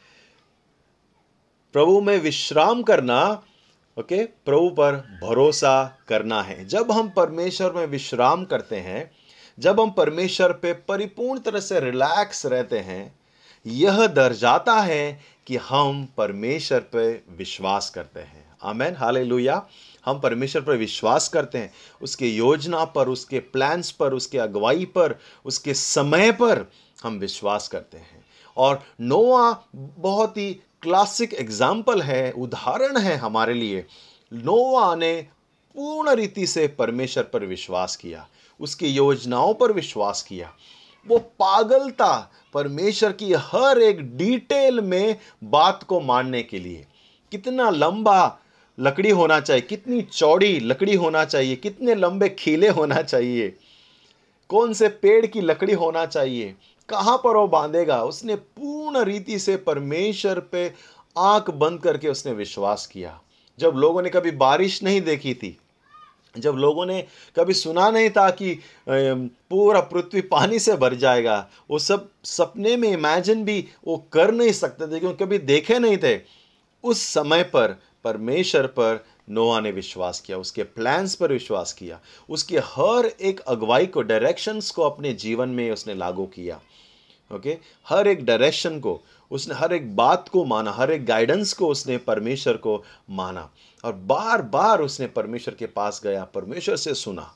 हमें जब हम परमेश्वर के पास रहते हैं, प्रिय लोगों ओके जब हम उस पर विश्वास करते हैं, हम जो प्रभु बोले, जब हम करते हैं, प्रभु हमारे भरोसा को कभी तोड़ता नहीं। हाले जब आप रिलैक्स करेंगे, जब आप विश्राम करेंगे परमेश्वर के हाथों में, आप परमेश्वर की योजनाओं पर विश्वास करना भी सीखेंगे। बहुत से बार हम परमेश्वर पर विश्वास तो करते हैं, लेकिन उसकी योजना पर विश्वास नहीं है हमें। यह विश्वास नहीं कि प्रभु ने हमारे लिए भला ही सोचा है आने वाले दिनों में। यह हमें विश्वास नहीं कि कुछ लोग को, आ, परमेश्वर क्या मेरा जीवन में अच्छा ही करेगा? या मुझे अपना हाथ पैर मारना पड़ेगा? और कभी कभी हम परमेश्वर पे आधा विश्वास करते हैं। लेकिन प्रभु चाहता है कि हम पूर्ण विश्वास करें। प्रभु का वचन कहता है यरमिया ग्यारह में उनतीस में कि परमेश्वर की हमारे लिए अच्छी ही कल्पनाएँ हैं अच्छी ही सोच है वो अच्छा ही सोच रहा है। ओके? okay? जैसे एक बाप अपने बच्चों के लिए सोचता मेरा बेटा ये बनेगा मेरी बेटी ये बनेगी वो ये यू नो म्यूज़िक सीखेगी वो ये कॉलेज में जाएगी आ, आ, मेरा बेटा फुटबॉल सीखेगा। मेरा बेटा को मैं यू नो एथलेटिक बनाऊँगा, मैं मेरा बेटा को ऐसा बनाऊँगा, ये पढ़ाऊँगा, यहाँ भेजूँगा। हाँ यहाँ जो माँ बाप है बेटे हैं नए नए हैं न्यू पेरेंट्स हाँ क्या आप सोचते हैं ऐसे अपने बच्चों के विषय में? मैं ये बनाऊँगा ये बनाऊँगा। हर एक पिता, हर एक माँ बाप यही सोचते हैं, और परमेश्वर हमारा स्वर्गीय पिता है, स्वर्गीय पिता है। इसलिए यीशु ने कहा, ऐसे प्रार्थना करो कि, हे पिता स्वर्ग में जैसा होता है, वैसा ही यहाँ पर पृथ्वी पर हो। स्वर्ग में, यानी कि जैसा आपका प्लान्स है, जो आपकी आपकी इच्छा है, वो हमारे जीवन में भी हो। यह प्रार्थना करना यीशु ने सिखाया है। और कभी कभी हम सिर्फ़ एक ही तरह प्रार्थना करते कहते प्रभु, जिस तरह पृथ्वी पे हो रहा है, वैसे ही स्वर्ग में हो। जिस तरह मैं चाहता हूँ, वैसे ही आप करो। जो मेरी इच्छा है, वही तुम करो। तुम्हारी इच्छा सुनने के लिए टाइम नहीं है। यह अच्छा व्यवहार नहीं है। हम यह दिखा रहे हैं कि प्रभु की योजना पर हमें विश्वास नहीं है। लेकिन जब हम कहते हैं, प्रभु, आपकी इच्छा हमारे जीवन में पूरी हो, हम ये कहते हैं, आपकी योजना पर हमें विश्वास है। आपके हर एक प्लान्स पर, आपके अगुवाई पर हमें विश्वास है। दाऊद ने विश्वास किया। आमेन। नोआ ने विश्वास किया। मार्ता और मरियम ने विश्वास किया। वे लोग परमेश्वर पे रुके रहे, थामे रहे। प्रभु में सुरक्षित रहे। हाल लुया आमेन। भजन संगीत तेईस एक और दो कहता है यहुआ मेरा चरवा है, मुझे कुछ घटी न होगी। वह मुझे हरी हरी चरायों में बैठाता है। वह मुझे सुखदायक जल के झरने के पास ले चलता है। हाले लुया वचन कहता है यहुआ मेरा चरवा है। एक चरवा अपने भेड़ के लिए, अपने जो झुंड है उसके लिए भला ही सोचता है। वह जानता है कि दिन के दोपहर के समय अपने झुंड को एक पेड़ के नीचे ले जाना है और उनको बैठाना है, क्योंकि बहुत धूप है। और उसके बाद, बहुत समय बीतने के बाद, उस चरवा को ये भी पता है कि ये समय है कि उसे हम पानी के पास ले जाए, जहाँ पर मेरी बकरियाँ, मेरी भेड़ पानी पिएगी, ताजगी प्राप्त करेगी और वो आराम करेगी। चरवा को सब कुछ पता है। उसको पता है दोपहर में क्या करना है शाम को क्या करना है और झुंड को कैसे अगवाई करना है। अमेन इसलिए जो दाऊद था वो कहता है कि मुझे कुछ घटी ना होगी। हाले लुया ओके। मंजुला आपका आ, म्यूट करना साउंड। क्या कहता है कि दाऊद कहता है मुझे कुछ घटी ना होगी। मुझे कुछ भी घटी नहीं होगी। वो हरी हरी भरी चरायों में वो बैठाएगा। आमेन। और उसके बाद जहाँ पर बैठाएगा, वहाँ हमें विश्राम देगा। इसका मतलब है, जब परमेश्वर में बैठाता है और जब उसके उपस्थिति में बैठते हैं, हम विश्राम पाते हैं। हर एक बोझ से, हर एक थके हुए से, मांझे से हम विश्राम पाएँगे। प्रभु हमें बुलाएगा, प्रिय लोगों, कि प्रभु हम बुला रहा है कि हम विश्राम पाए। हम उसके बुलाए हुए जगह पर जाए, बैठे, आराम करें। और फिर कहता है, वो जल के पास ले जाएगा, जहाँ वो नई ताजगी लेकर आएगा। प्रभु, नई ताजगी लेकर आएगा। हमें जब हम फ्रेश पानी पीते हैं, एकदम ताज़ा महसूस करते हैं। जब थके मारे आते हैं तो हम बहुत ही ताज़ा हो जाते हैं जब हम ताज़ा पानी पीते हैं। और प्रभु कहेगा कि, मैं तुम्हें नई ताजगी लेकर आ रहा हूँ। नहीं, हम उसमें बैठना और उसमें ताजगी प्राप्त करना सीखें। उस पर विश्वास करना सीखे। जब हम उसमें विश्राम करते हैं तो हम अपना विश्राम विश्वास करते हैं।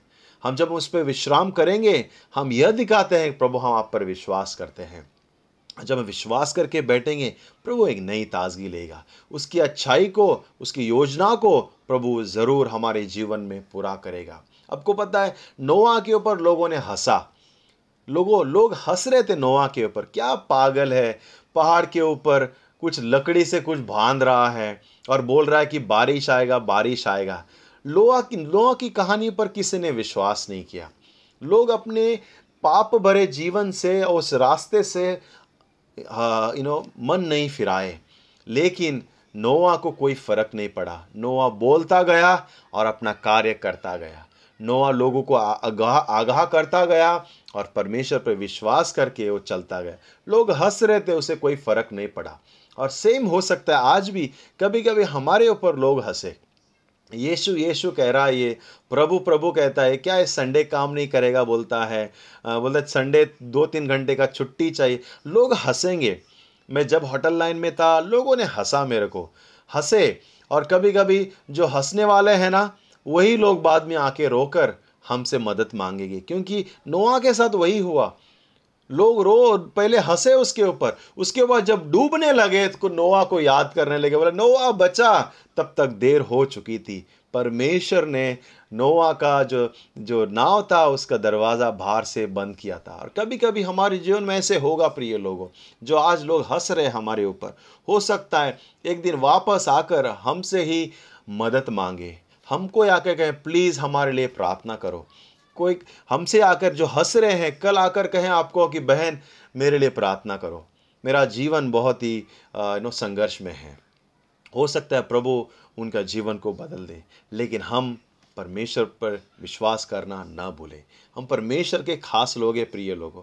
तो आओ हम उस पर विश्वास करें, यीशु में विश्राम करें, और इस साल में जैसे हम प्रवेश करेंगे और हम आगे जाएँगे हम प्रभु से ताजगी प्राप्त करें क्योंकि जब हम ताज़े रहेंगे ताज़ी ताकत पाएँगे तो प्रभु हमें हर एक जो कार्य रखा है इस साल के लिए हमारे जीवन के लिए हम संपूर्ण करेंगे पूर्ण करेंगे परमेश्वर के महान कार्यों को देखेंगे। हाल लुया आमेन। तो वह एक वचन मैं पढ़ के समाप्त करूँगा वही वचन यमुना का आ, मती का सॉरी मती ग्यारह अट्ठाईस और उनतीस। हे सब परिश्रम करने वालों और बोझ से दबे हुए लोगों, मेरे पास आओ, मैं विश्राम दूँगा, मेरा जुआ अपने ऊपर उठा लो और मुझसे सीखो, क्योंकि मैं नम्र और मन में दीन हूँ और तुम अपने मन में विश्राम पाओगे। हाले लुया आमेन। आमेन। सो ये अनाउंसमेंट था। अगले संडे से हम वापस जा रहे हैं। और बच्चे को और बुज़ुर्गों को अभी तक अनुमति नहीं है। हम एक एक स्टेप्स एक एक करके लेंगे। चलो हम आज का वचन देखते हैं। Somebody can bring my PPT okay मेरा पीपीटी लेकर आए। कोई शेयर कर रहा है स्क्रीन पिछली बार मैंने शुरुआत की थी यह कहते हुए कि परमेश्वर हमें विश्वास और विश्राम के लिए बुला रहा है। परमेश्वर चाहता है कि हम उसमें विश्राम करें। और इस साल का जो वचन है, प्रभु ने हमें दिया है, मत्ती ग्यारह, अट्ठाईस और उनतीस, कहता है परिश्रम और बोझ से दबे हुए लोगों, मेरे पास आओ, मैं तुम्हें विश्राम दूँगा। ओके, मेरा जुआ तुम्हारे ऊपर ले लो, क्योंकि मैं नम्र हूँ, मैं दीन हूँ, और तुम मुझमें विश्व, विश्राम पाओगे। और मुझे लगा इस साल परमेश्वर एक नई ताजगी लेकर आएगा, नया विश्राम देगा, ऐसा विश्राम जो जिसमें प्रभु हमें ताज़ा करेगा। बहुत सारे हम दो सालों से बड़े संघर्ष से, बड़े बोझ में जैसे दबे हैं। बहुत सारे चिंताएँ हैं, काम का, बच्चों का, स्कूल का, हमारे नौकरी का, बिज़नेस का, हेल्थ का, ओके आत्मिक जीवन का, बहुत सारे हमारे, बहुत सारे न दबाव है, स्ट्रेस है और परमेश्वर चाहता है कि हम हमारे स्ट्रेस को, हमारे जो बोझ है हम परमेश्वर को दे और उससे हम ऐसा विश्राम पाए जहाँ हम ताजगी में आ सकते हैं। अमेन सो हमने दो बातें देखी हम जोना की कहानी देखा पिछली बार और जैसे जोना परमेश्वर से दूर भागता है और पूरे हलचल में, हलबली में जोना परमेश्वर पर विश्वास करने वाला था। वो नबी कहलाता है, परमेश्वर उसको भेजता है निन्वे देश के लिए लेकिन उनके बावजूद भी वो परमेश्वर से दूर भाग रहा था, लेकिन परमेश्वर पर उसे विश्वास था। परमेश्वर कैसा है, वो उसे विश्वास था। फिर हमने लाजर और मरियम और मार्ता उनके भी एक कहानी का यू नो झलक देखा।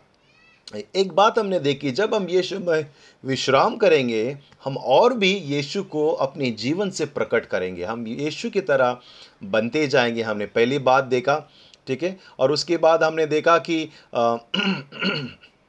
या PPT you can you know come with me और दूसरी बात हमने देखा कि जब हम यीशु में विश्राम करेंगे तब हम ओके okay, उससे रुक कर हम स्वीकार करेंगे। परमेश्वर हम उसकी अगुवाई को हम स्वीकार करेंगे उसकी ताजगी को हम स्वीकार करेंगे। हमें उसके लिए रुकना है। परमेश्वर चाहता है कि हम उसके लिए रुके रहे थामे रहे। और हमने कहानी देखा जिस तरह एक सौ बीस चेले यीशु स्वर्गरोहण के बाद में किस तरह वो रुके रहते हैं पवित्र आत्मा के लिए और पंतिकौस का दिन आता है और उनका जीवन बदल देता है। आमेन। और यशाया चालीस कहता है कि वह थके हुओं को बल देता है, शक्तिहीनों को सामर्थ देता है, तुम तरुण तो थकते हैं श्रमित हो जाते हैं, लेकिन जवान ठोकर खाकर गिरते हैं। परंतु यहुआ के जो बाढ़ जोते हैं, यानी यहुआ के सामने जो रुके रहते हैं, वे नया बल प्राप्त करते जाएँगे। वे उकाब के समान उड़ेंगे और वे श्रमित न होंगे। वे चलेंगे, वे थकेंगे नहीं। आमेन। अगर आप में से ऐसे कोई व्यक्ति हैं जो यू नो अपने आप को थका हुआ महसूस कर रहा है यू नो यू नो बहुत ही स्ट्रेस महसूस कर रहा है परमेश्वर कहेगा कि आपको नया बल देगा। ऐसा बल जो नई ताजगी लेकर आएगा। अमेन आइए इसी बात को अम, हम आगे बढ़ाएँ और आगे हम और दो बातें मैं आपको बांटना चाहूँगा आज की शाम। दो बातें हम बांटेंगे। सो आओ प्रार्थना करें और क्विकली हम ये दो बातें बहुत संक्षेप में देखेंगे। स्वर्गीय परमेश्वर हम सचमुच धन्यवाद देते हैं कि आप हमारे बीच में हैं आप हमारे संग हैं पिता आप हमारे अगुवाई कर रहे हो। पिता यह समय के लिए भी धन्यवाद। प्रभु आपकी अगुवाई हम पे रहे। इस समय पवित्र आत्मा जो भी हम सुन रहे हैं अपने अपने घरों से घरों से जुड़े हैं प्रभु आपकी अगुवाई हमारे बीच में रहे। हमारे नेटवर्क को आशीष कर हमारे गैजेट्स को आशीष कर। पिता अ, मेरी आवाज़ सब तक पहुँचे परमेश्वर। प्रभु इस समय कोई डिस्टर्बेंस न आए। प्रभु मदद कर। ये समय हम कहते हैं कि हम आपसे सुने और तृप्त हो इस वचन के द्वारा। यीशु मसीह के नाम से आमेन। आमेन। अब हम आगे बढ़े। आज का हम वचन देखें और वही शीर्षक में रखूँगा कि विश्राम यीशु में। आमेन। विश्राम यीशु में। तो कहानी से मैं शुरू करता हूँ और बहुत ही फ़ेमस कहानी है। वो है नोहा की कहानी। हम सबको नोहा की कहानी पता है। राइट नोहा ऐसा समय पर था जहाँ पर वो समय कोई रहना नहीं चाहेगा। नोहा की कहानी उत्पत्ति पहले ही कुछ अध्यों के बाद शुरू होती है। और नोआ का फैमिली है, पूरा परिवार है और नोआ का समय में मैं आपको थोड़ा सा उसका विवरण करता हूँ।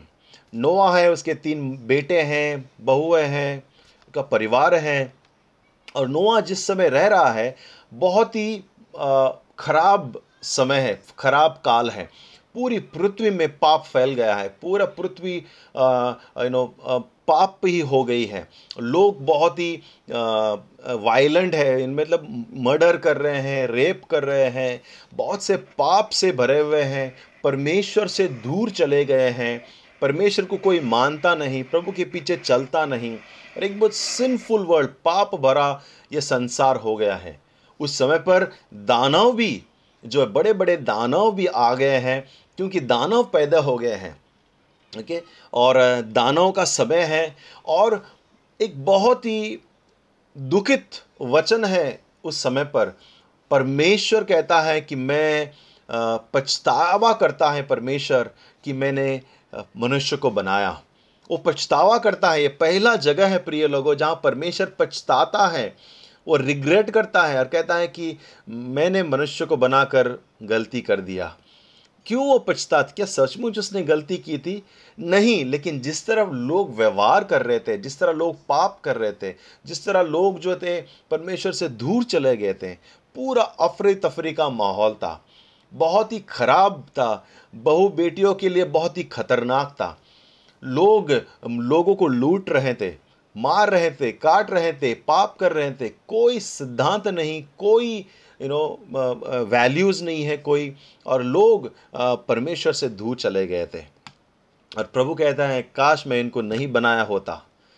और फिर परमेश्वर कहता है, बस बहुत हो गया, मैं पूरे संसार को नष्ट करूँगा। मैं पूरे संसार को जिसने मेरे हाथों से मैंने बनाया है, सब कुछ, मनुष्य जानवर, पक्षी, सब कुछ मैं नष्ट करूँगा। बहुत हो गया। और फिर वह निर्णय लेता है कि मैं पूरे संसार में नो जल प्रलय से मैं भर दूँगा और पूरे संसार को मैं नष्ट करूँगा। बहुत बड़ा डिसीज़न है। और इस डिसीज़न को लेने के लिए, इस बड़े निर्णय तक पहुँचने के लिए परमेश्वर ने बहुत सारा सब्र किया होगा, बहुत सारा सोचा होगा, क्योंकि वचन कहता है कि वो वो सोच रहा है, वो कह रहा है कि काश मैं नहीं बनाया होता, इन लोगों को ये सुन नहीं रहे हैं। एक भी पापी, एक भी मनुष्य नहीं था जो परमेश्वर के पीछे चल रहा था, लेकिन नोहा परमेश्वर से डर रहा था, परमेश्वर के पीछे चलने वाला था। नोआ एक धर्मी व्यक्ति था, उसका पूरा घराना जो था यहुआ की बाट जोते थे यहुआ के पीछे चलते थे यहुआ की आराधना करते थे। और जब उत्पत्ति छठवें वचन में, अध्याय में हम पहुँच जाते हैं तो हम देखते हैं कि नहुआ का एक परिचय होता है इस वचन में। उत्पत्ति छः और नौ में यह लिखा है कि नोआ की वंशवाली यह है, और फिर कहता है नोआ के बारे में, कहते हैं नोआ धर्मी मनुष्य, पुरुष और अपने समय के लोगों में खरा था और नूह परमेश्वर के साथ साथ चलता था। हाले वचन क्या कहता है प्रिय लोगों? नोआ के बारे में देखो, परिचय किस तरह से है? नोआ एक धर्मी व्यक्ति था। उनके समय के लोगों के बीच में वो एक खरा व्यक्ति था और परमेश्वर के साथ साथ चलने वाला व्यक्ति था। प्रिय लोगों हाँ हम दो बातें देखेंगे, लेकिन क्या हम यह सोचें उससे पहले कि जो समय और जो काल था, जो पीढ़ी था, उस समय पर रहना कितना मुश्किल हुआ होगा नोआ को और उसके परिवार को।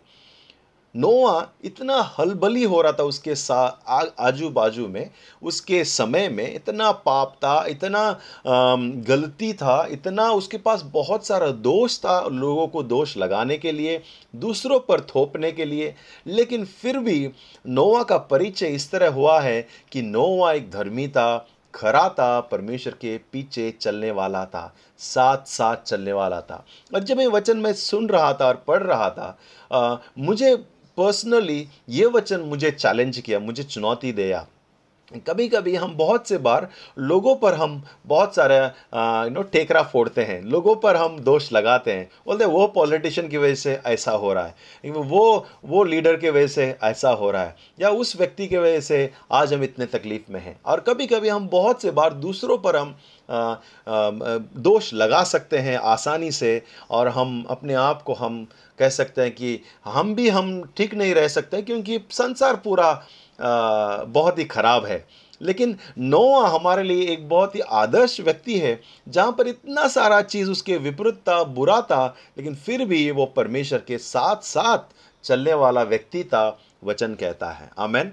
तो अब हम पहले चीज़ को देखें पहली बात को देखें हमें परमेश्वर ने विश्राम करने के लिए बुलाया है तो जब हम प्रभु में विश्राम करते हैं तो हम अपने रिश्ते को गहरा रिश्ता बनाते हैं कि हम परमेश्वर से सुनते हैं फिर उसका पालन करते हैं। Amen. Okay when we rest in the Lord we build relationship and then we hear we hear and we obey जब हम परमेश्वर के से सा, उसके साथ हम विश्राम करेंगे प्रिय लोगों उससे हम सुरक्षित रहेंगे हम यीशु में बने रहेंगे तो हमारा रिश्ता पहले तो मज़बूत बनेगा। हमारा रिश्ता घनिष्ठ बनेगा, गहरा बनेगा और उस रिश्ते को कोई बिगाड़ नहीं सकेगा। और फिर क्योंकि हमारा रिश्ता गहरा है परमेश्वर के साथ में, हम उससे सुनेंगे और उसका आज्ञा का पालन भी करेंगे। और हमारे लिए उदाहरण नोवा है। नोवा परमेश्वर के साथ साथ चलता था। भले परिस्थिति समय विपरीत था, खराब था, लेकिन परमेश्वर के साथ साथ चलता था। उसके साथ चला, उससे सुना और फिर उसका, उसने पालन भी किया, उसका आज्ञा का पालन किया। आगे हम देखेंगे। पिछली बार जैसे मैं बांट रहा था, मरियम के विषय में, मरियम जो था, परमेश्वर से सुन रही थी।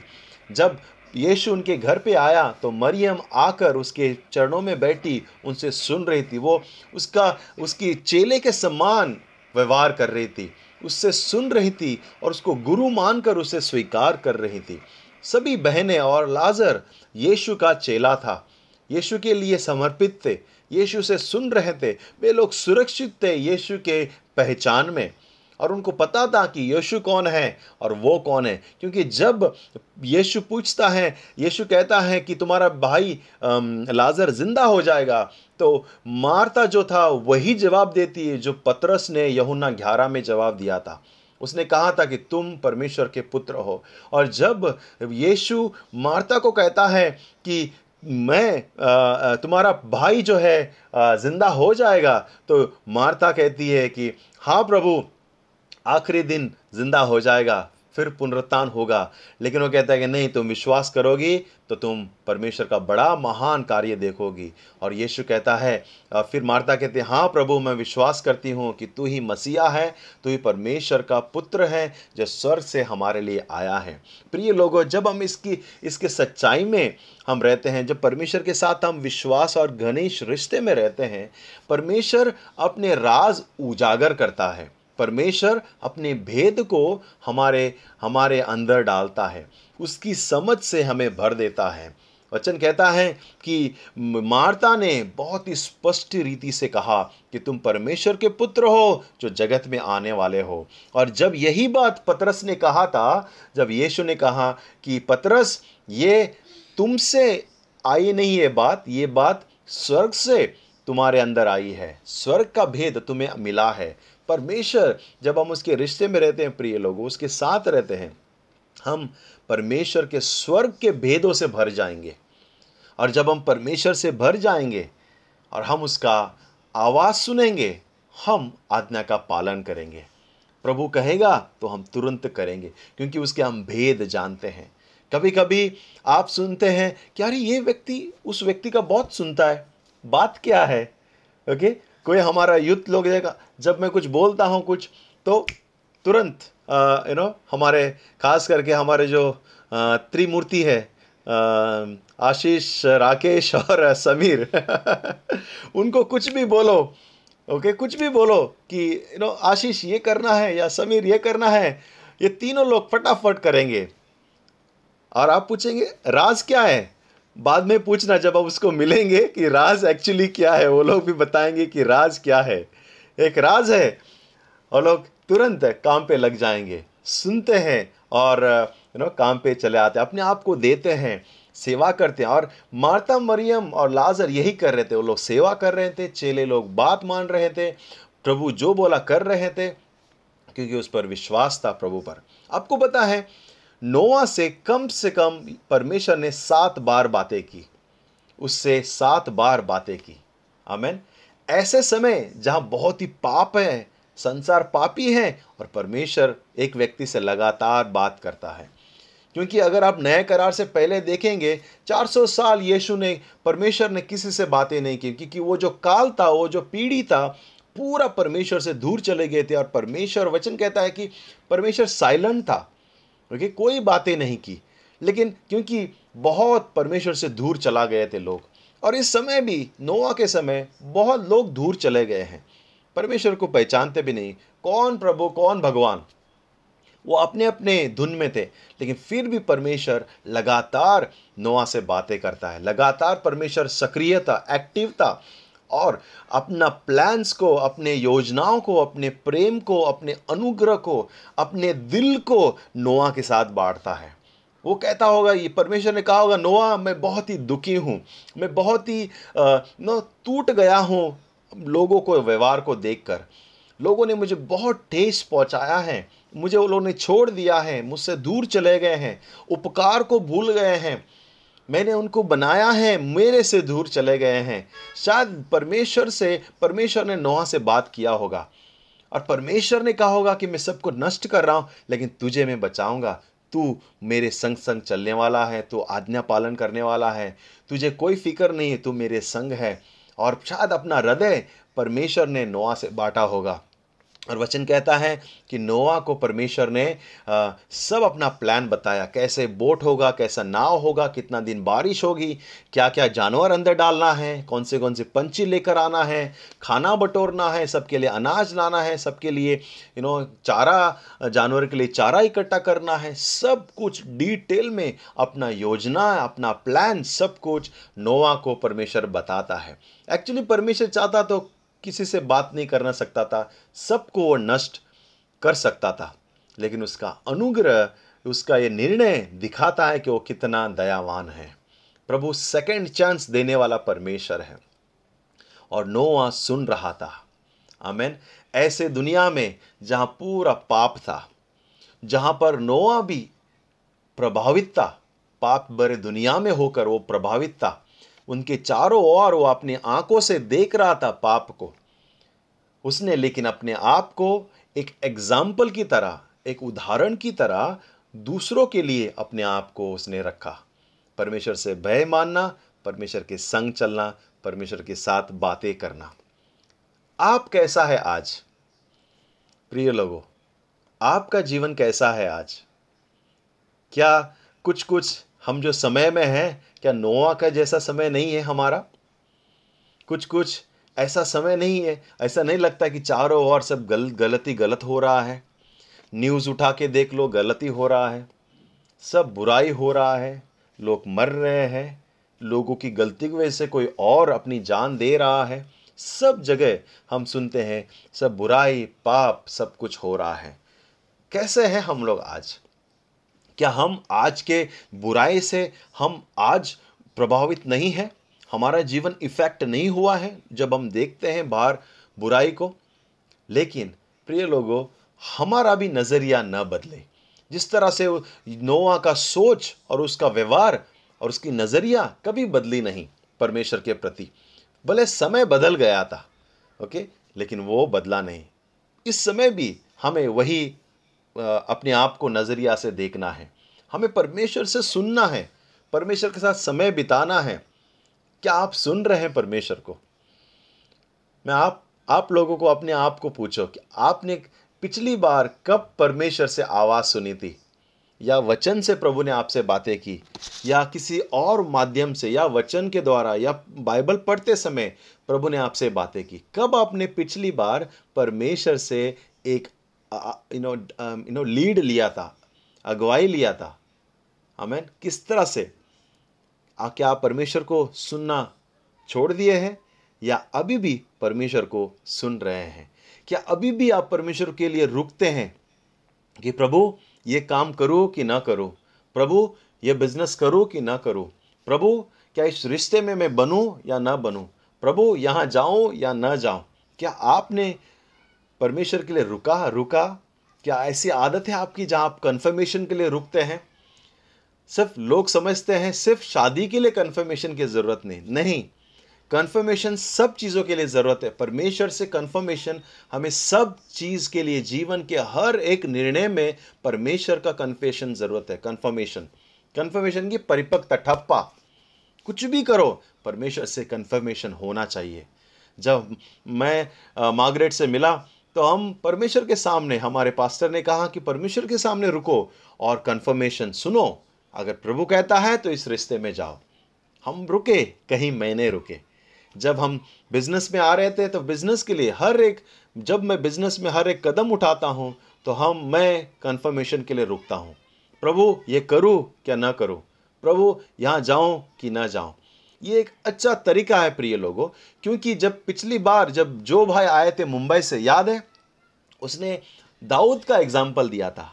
और दाऊद परमेश्वर से जाकर पूछता है, प्रभु, इस दुश्मन को जाके आए हैं और सामना करने के लिए, लड़ाई करने के लिए आए हैं, मैं जाके उनसे लड़ूं? परमेश्वर ने कहा हाँ। दाऊद ने कन्फर्मेशन लिया और वो जाकर उसे मारकर उनको हरा कर आ गया। फिर दूसरी बार जब आए, फिर से परमेश्वर से दाऊद ने पूछा कन्फर्मेशन के लिए कि प्रभु मैं जाऊँ? इस बार भी आए हैं। और जो भाई बता रहे थे कि पहला एक्सपीरियंस को देखते हुए दाऊद अचानक जाके लड़ाई करके आ सकता था बिना कन्फर्मेशन के। लेकिन एक आज्ञाकारी परमेश्वर के साथ चलने वाला का यही खासियत है कि हम हर एक बातों में परमेश्वर से कन्फर्मेशन लेते हैं। परमेश्वर के सामने रुकते हैं और कहते हैं, प्रभु, मैं करूँ? प्रभु, हमें हमें हमें बच्चा चाहिए। क्या प्रभु आप देंगे? प्रभु, हमें घर चाहिए।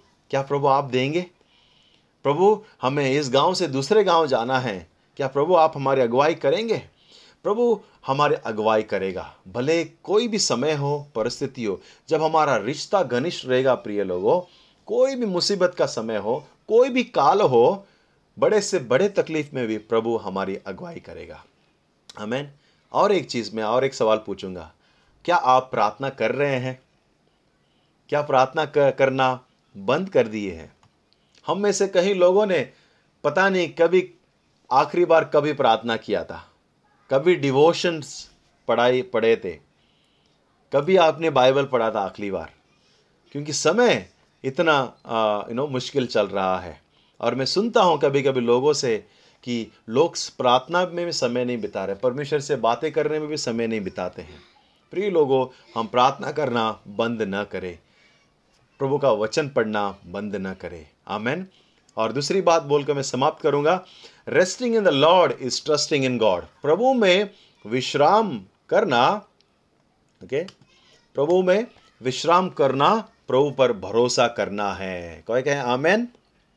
हाथ हिलाकर बोल सकते हैं आप ओके प्रभु में विश्राम करना ओके प्रभु पर भरोसा करना है। जब हम परमेश्वर में विश्राम करते हैं, जब हम परमेश्वर पे परिपूर्ण तरह से रिलैक्स रहते हैं, यह दर्जाता है कि हम परमेश्वर पे विश्वास करते हैं। आमेन हालेलुया हम परमेश्वर पर विश्वास करते हैं। उसके योजना पर, उसके प्लान्स पर, उसके अगुवाई पर, उसके समय पर हम विश्वास करते हैं। और नोआ बहुत ही क्लासिक एग्ज़ाम्पल है, उदाहरण है हमारे लिए। नोवा ने पूर्ण रीति से परमेश्वर पर विश्वास किया, उसकी योजनाओं पर विश्वास किया। वो पागल था परमेश्वर की हर एक डिटेल में बात को मानने के लिए। कितना लंबा लकड़ी होना चाहिए, कितनी चौड़ी लकड़ी होना चाहिए, कितने लंबे खीले होना चाहिए, कौन से पेड़ की लकड़ी होना चाहिए कहाँ पर वो बांधेगा? उसने पूर्ण रीति से परमेश्वर पे आँख बंद करके उसने विश्वास किया। जब लोगों ने कभी बारिश नहीं देखी थी, जब लोगों ने कभी सुना नहीं था कि पूरा पृथ्वी पानी से भर जाएगा, वो सब सपने में इमेजिन भी वो कर नहीं सकते थे, क्योंकि कभी देखे नहीं थे। उस समय पर परमेश्वर पर नोआ ने विश्वास किया, उसके प्लान्स पर विश्वास किया, उसके हर एक अगुवाई को डायरेक्शंस को अपने जीवन में उसने लागू किया। ओके हर एक डायरेक्शन को, उसने, हर एक बात को माना, हर एक गाइडेंस को उसने परमेश्वर को माना। और बार बार उसने परमेश्वर के पास गया, परमेश्वर से सुना। हमें जब हम परमेश्वर के पास रहते हैं, प्रिय लोगों ओके जब हम उस पर विश्वास करते हैं, हम जो प्रभु बोले, जब हम करते हैं, प्रभु हमारे भरोसा को कभी तोड़ता नहीं। हाले जब आप रिलैक्स करेंगे, जब आप विश्राम करेंगे परमेश्वर के हाथों में, आप परमेश्वर की योजनाओं पर विश्वास करना भी सीखेंगे। बहुत से बार हम परमेश्वर पे विश्वास तो करते हैं, लेकिन उसकी योजना पर विश्वास नहीं है हमें। यह विश्वास नहीं कि प्रभु ने हमारे लिए भला ही सोचा है आने वाले दिनों में। यह हमें विश्वास नहीं कि कुछ लोग को कि आ परमेश्वर क्या मेरा जीवन में अच्छा ही करेगा? या मुझे अपना हाथ पैर मारना पड़ेगा? और कभी कभी हम परमेश्वर पे आधा विश्वास करते हैं। लेकिन प्रभु चाहता है कि हम पूर्ण विश्वास करें। प्रभु का वचन कहता है यरमिया ग्यारह में उनतीस में कि परमेश्वर की हमारे लिए अच्छी ही कल्पनाएँ हैं अच्छी ही सोच है वो अच्छा ही सोच रहा है।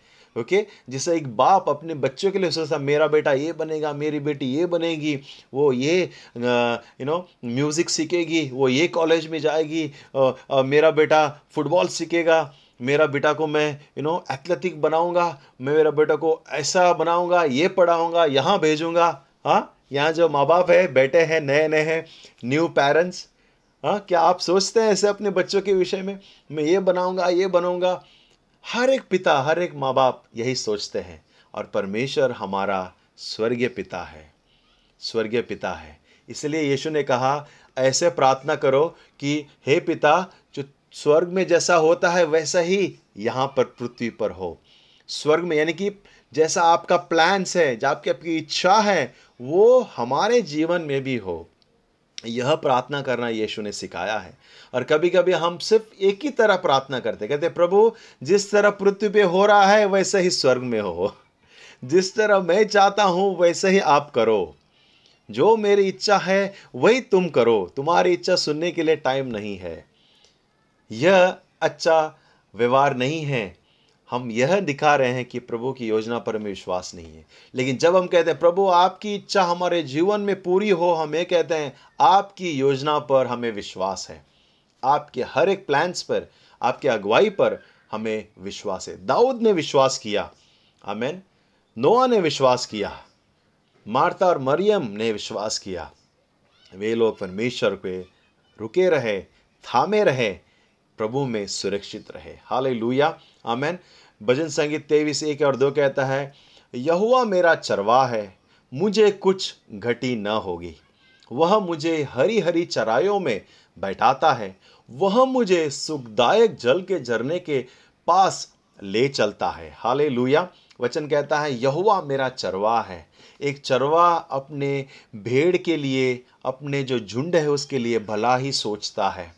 वह जानता है कि दिन के दोपहर के समय अपने झुंड को एक पेड़ के नीचे ले जाना है और उनको बैठाना है, क्योंकि बहुत धूप है।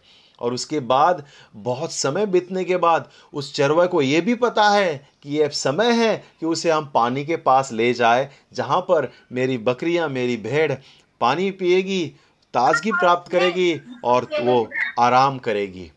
चरवा को सब कुछ पता है। उसको पता है दोपहर में क्या करना है शाम को क्या करना है और झुंड को कैसे अगवाई करना है। अमेन इसलिए जो दाऊद था वो कहता है कि मुझे कुछ घटी ना होगी। हाले लुया ओके। मंजुला आपका आ, म्यूट करना साउंड। क्या कहता है कि दाऊद कहता है मुझे कुछ घटी ना होगी। मुझे कुछ भी घटी नहीं होगी। वो हरी हरी भरी चराइयों में वो बैठाएगा। आमेन। और उसके बाद जहाँ पर बैठाएगा, वहाँ हमें विश्राम देगा। इसका मतलब है, जब परमेश्वर हमें बैठाता है और जब उसके उपस्थिति में बैठते हैं, हम विश्राम पाते हैं। हर एक बोझ से, हर एक थके हुए से, मांझे से हम विश्राम पाएँगे। प्रभु हमें बुलाएगा, प्रिय लोगों, कि प्रभु हम बुला रहा है कि हम विश्राम पाए। हम उसके बुलाए हुए जगह पर जाए, बैठे, आराम करें। और फिर कहता है, वो जल के पास ले जाएगा, जहाँ वो नई ताजगी लेकर आएगा। प्रभु, नई ताजगी लेकर आएगा। हमें जब हम फ्रेश पानी पीते हैं, एकदम ताज़ा महसूस करते हैं। तब थके मारे आते हैं तो हम बहुत ही ताज़ा हो जाते हैं जब हम ताज़ा पानी पीते हैं। और प्रभु कहेगा कि, मैं तुम्हें एक नई ताजगी लेकर आ रहा हूँ। नहीं, हम उसमें बैठना और उसमें ताजगी प्राप्त करना सीखें। उस पर विश्वास करना सीखे। जब हम उसमें विश्राम करते हैं तो हम अपना विश्राम विश्वास करते हैं। हम जब उस पर विश्राम करेंगे, हम यह दिखाते हैं प्रभु हम आप पर विश्वास करते हैं। जब हम विश्वास करके बैठेंगे, प्रभु एक नई ताजगी लेगा। उसकी अच्छाई को, उसकी योजना को प्रभु ज़रूर हमारे जीवन में पूरा करेगा। आपको पता है, नोआ के ऊपर लोगों ने हंसा। लोगों, लोग हंस रहे थे नोआ के ऊपर। क्या पागल है? पहाड़ के ऊपर कुछ लकड़ी से कुछ बाँध रहा है और बोल रहा है कि बारिश आएगा बारिश आएगा। लोहा की लोहा की कहानी पर किसी ने विश्वास नहीं किया। लोग अपने पाप भरे जीवन से, उस रास्ते से यू नो मन नहीं फिराए। लेकिन नोआ को कोई फ़र्क नहीं पड़ा। नोआ बोलता गया और अपना कार्य करता गया। नोआ लोगों को आगाह आगाह करता गया और परमेश्वर पर विश्वास करके वो चलता गया। लोग हंस रहे थे, उसे कोई फ़र्क नहीं पड़ा। और सेम हो सकता है आज भी कभी कभी हमारे ऊपर लोग हंसे। यीशु यीशु कह रहा है ये, प्रभु प्रभु कहता है, क्या इस संडे काम नहीं करेगा? बोलता है। बोलता है, संडे दो तीन घंटे का छुट्टी चाहिए। लोग हंसेंगे। मैं जब होटल लाइन में था, लोगों ने हंसा मेरे को। हंसे और कभी कभी जो हंसने वाले हैं ना, वही लोग बाद में आके रोकर हमसे मदद मांगेंगे, क्योंकि नोआ के साथ वही हुआ। लोग रो, पहले हंसे उसके ऊपर। उसके बाद जब डूबने लगे तो नोआ को याद करने लगे, बोला नोआ बचा। तब तक देर हो चुकी थी। परमेश्वर ने नोआ का जो जो नाव था, उसका दरवाज़ा बाहर से बंद किया था। और कभी कभी हमारे जीवन में ऐसे होगा, प्रिय लोगों, जो आज लोग हंस रहे हमारे ऊपर। हो सकता है एक दिन वापस आकर हमसे ही मदद मांगे। हमको आकर कहें, प्लीज़ हमारे लिए प्रार्थना करो। कोई हमसे आकर जो हंस रहे हैं, कल आकर कहें आपको कि बहन, मेरे लिए प्रार्थना करो। मेरा जीवन बहुत ही नो संघर्ष में है। हो सकता है प्रभु उनका जीवन को बदल दे, लेकिन हम परमेश्वर पर विश्वास करना ना भूलें। हम परमेश्वर के खास लोग हैं, प्रिय लोगों। तो आओ हम उस पर विश्वास करें, यीशु में विश्राम करें, और इस साल में जैसे हम प्रवेश करेंगे और हम आगे जाएँगे हम प्रभु से ताजगी प्राप्त करें क्योंकि जब हम ताज़े रहेंगे ताज़ी नो ताकत पाएँगे तो प्रभु हमें हर एक जो कार्य रखा है इस साल के लिए हमारे जीवन के लिए हम संपूर्ण करेंगे पूर्ण करेंगे परमेश्वर के महान कार्यों को देखेंगे। हाल लुया आमेन। तो एक वचन मैं पढ़ के समाप्त करूँगा वही वचन यमुना का आ, मती का सॉरी मती ग्यारह अट्ठाईस और उनतीस। हे सब परिश्रम करने वालों और बोझ से दबे हुए लोगों, मेरे पास आओ, मैं विश्राम दूँगा, मेरा जुआ अपने ऊपर उठा लो और मुझसे सीखो, क्योंकि मैं नम्र और मन में दीन हूँ और तुम अपने मन में विश्राम पाओगे। हाले लुया आमेन। आमेन।